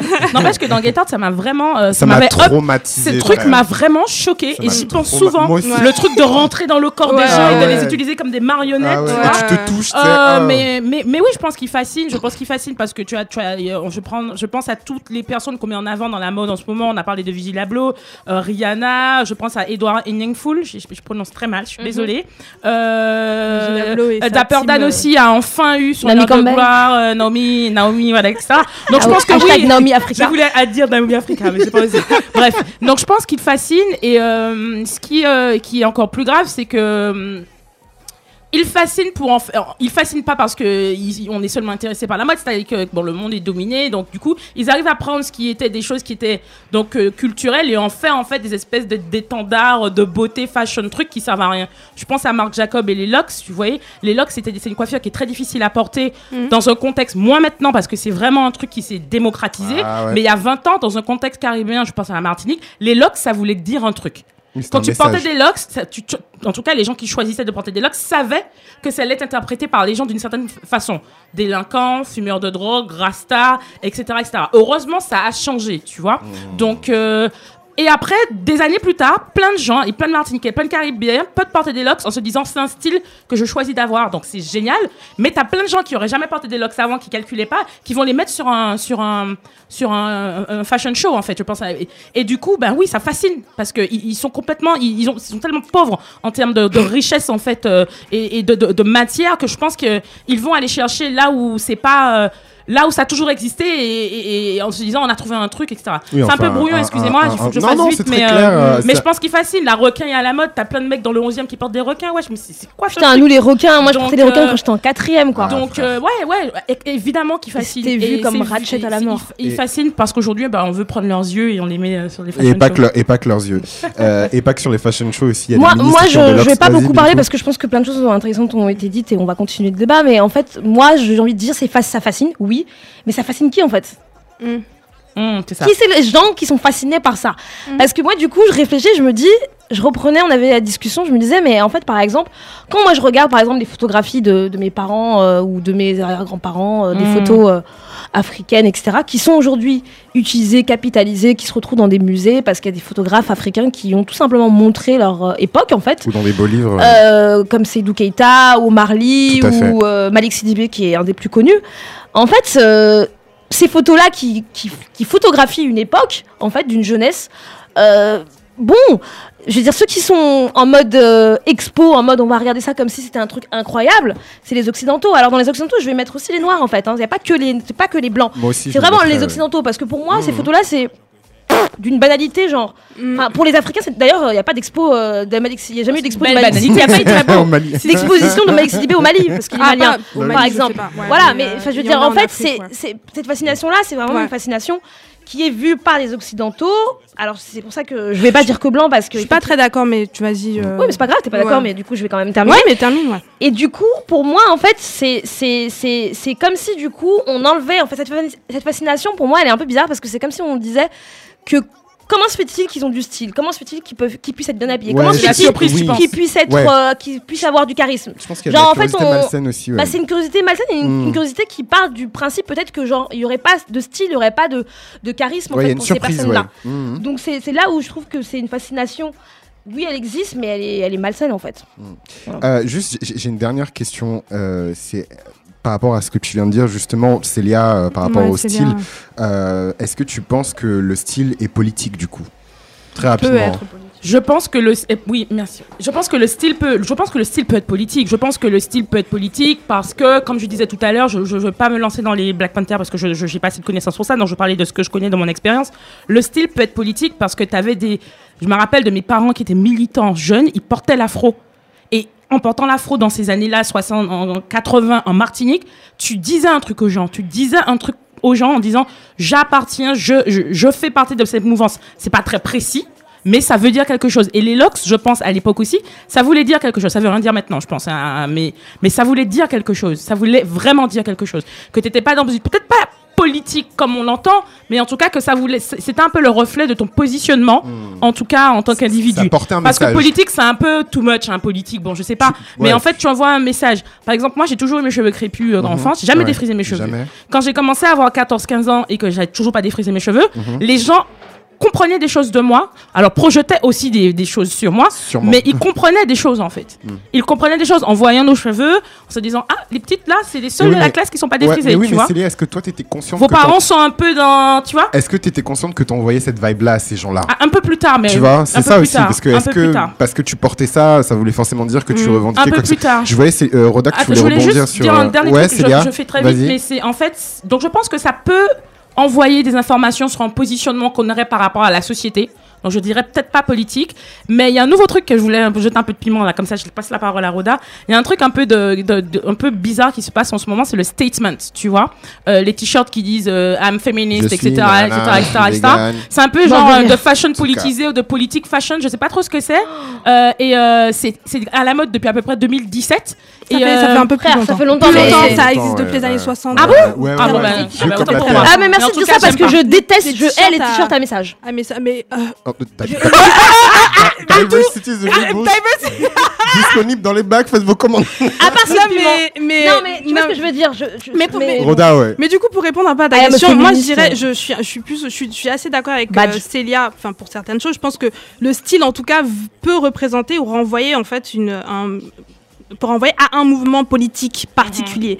Maintenant, est-ce que je pense que le, je pense que le style ne peut pas être politique sans action politique, enfin qu'il faut Ah, mais arrêter ouais, en fait c'est de ça, pen- en fait. qu'il faut arrêter de Féministe, là, penser qu'il faut arrêter de penser que parce que tu mets un béret en Noir et cuir fier. avec Noir, euh, avec et que tu t'habilles avec euh, avec des vestes noires en cuir etc en euh, que ouais tu Et que tu chantes Billboard. en train de dire quelque chose on s'en on s'en tamponne- en fait. On s'en tamponne si derrière non je je parle pas de Beyoncé en particulier mais je parle de plein de gens dont Beyoncé par exemple Bah aussi bah, qui peut Oh, rentrer oh, là-dedans. on et euh, et en fait, moi, je comprends toujours pas pourquoi, en fait, à chaque fois, les gens vont dire derrière, et je suis désolée, ça c'est peut-être un, une pique, mais vous allez dire derrière, ouais, les, certaines personnes vont dire, ouais, non, ma, ma culture n'est pas un déguisement, mais derrière, vous vous déguisez en mouvement politique. Grave. c'est- Euh, je ne Où est la comprends pas exactement comment est-ce que tu peux genre diluer parce que pour moi faire ça en fait mettre des, des, des habits ou des choses où tu penses qu'en fait que parce que tu les mets tu il y a un statement mais en fait chose. derrière euh, ton truc en fait peut-être il est fait euh, en, En Chine, Chine, euh, par des- tu vois. enfin je sais ouais. pas et que derrière en fait même tes politiques euh, où tu mets ton argent euh, ce que tu dis C'est etc bancal. c'est bancal je comprends pas en fait comment tu veux que juste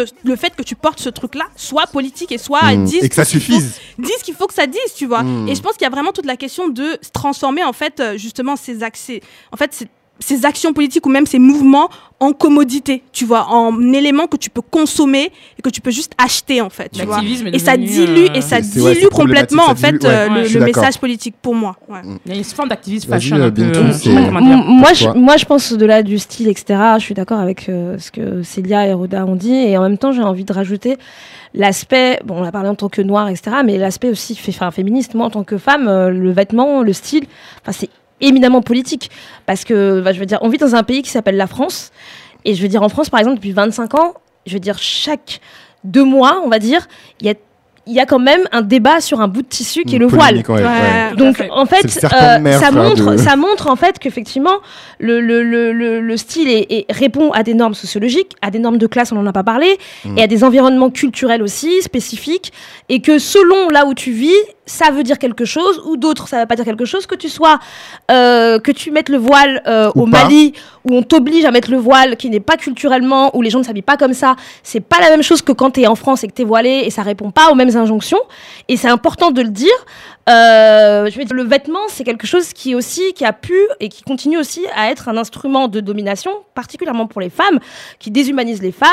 Euh, on part du corset au soutien-gorge, à tout ce que tu veux. C'est des éléments qui sont importants et qui, sont des marqueurs, en fait, qui sont des marqueurs politiques, qui sont des marqueurs sociaux, au-delà de- du côté militant, en fait, euh, qui peut exister. Donc, du coup, aussi, par exemple, quand les femmes ont commencé à porter des pantalons ou des jupes, etc., ça a été des marqueurs politiques. Ça a été des choses qui ont dit qu'il fallait à ce moment-là faire ça parce que on etc. Donc, euh, qu'est-ce que je voulais rajouter? Et je voulais aussi, du coup, euh, parler aussi bah, très rapidement, mais bon, il y a beaucoup de débats, par exemple, sur la mode, sur la question de l'appropriation culturelle dans la, mode. Là, je voyais juste hier seulement que Dior vient de faire une nouvelle collection entièrement en wax Ouais. et qui se sont associés à des couturiers africains, dont Pateo. Bah, c'est super, Pateo, c'est un grand couturier euh, euh, ivoirien qui existe depuis euh, 20 ans, 30 ans. Euh, nos papas vrai. ont tous porté des chemises Pateo. Mhm. Bon, c'est cool, mais en même temps, ça pose plein de questions sur qui capitalise. Qui on a parlé du ouais. swag, du style, on t'a parlé des De Kardashians, mais c'est des questions, West- ouais. des questions qui existent. Qui met de l'argent, qui investit, Qui investit, du coup, qui, ra- qui ramasse. qui ramasse cet argent-là et en même temps on parlait aussi de la diversité euh, de la mode. Je veux dire, euh, moi, Célia, elle avait dit un truc en disant que moi, quand je suis en Martinique, je m'habille pas de la même façon que quand je m'habille ici euh, à Paris. Et moi, je dirais la même chose quand moi, je suis au Sénégal ou en Afrique de l'Ouest, je me je m'habille pas pareil, je parle même pas de la même façon, je marche même pas parce que l'environnement culturel est différent, la domination féministe aussi est différent.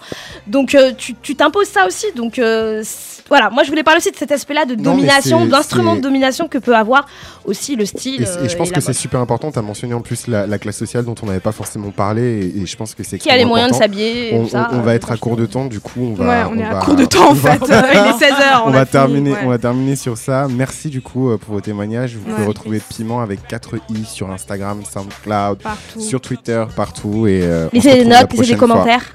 Ouais. À dans deux semaines. À dans deux semaines. Ciao. Bye. To the West Coast with faces to Houston. Young Hove in the house is so necessary. No bra with that blouse is so necessary. No panties and jeans, that's so necessary. And why you frontin' on me? Is that necessary? Do I? To you look like a lame who don't understand a bra with a mean shoe game. Who's up on dot dot dot and Vera Wang? My, are you insane? That's just What you want me to do?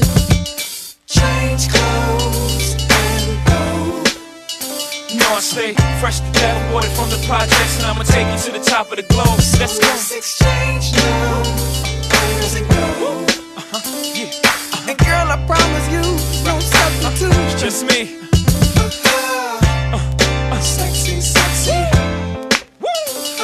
Uh-huh. Sexy, sexy. So necessary, man. Sexy, sexy. That's right. It's a groove. Uh,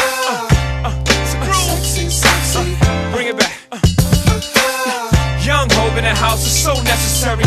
No bra with that blouse, that's so necessary. No panties and jeans, that's so necessary. Why you frontin' on me?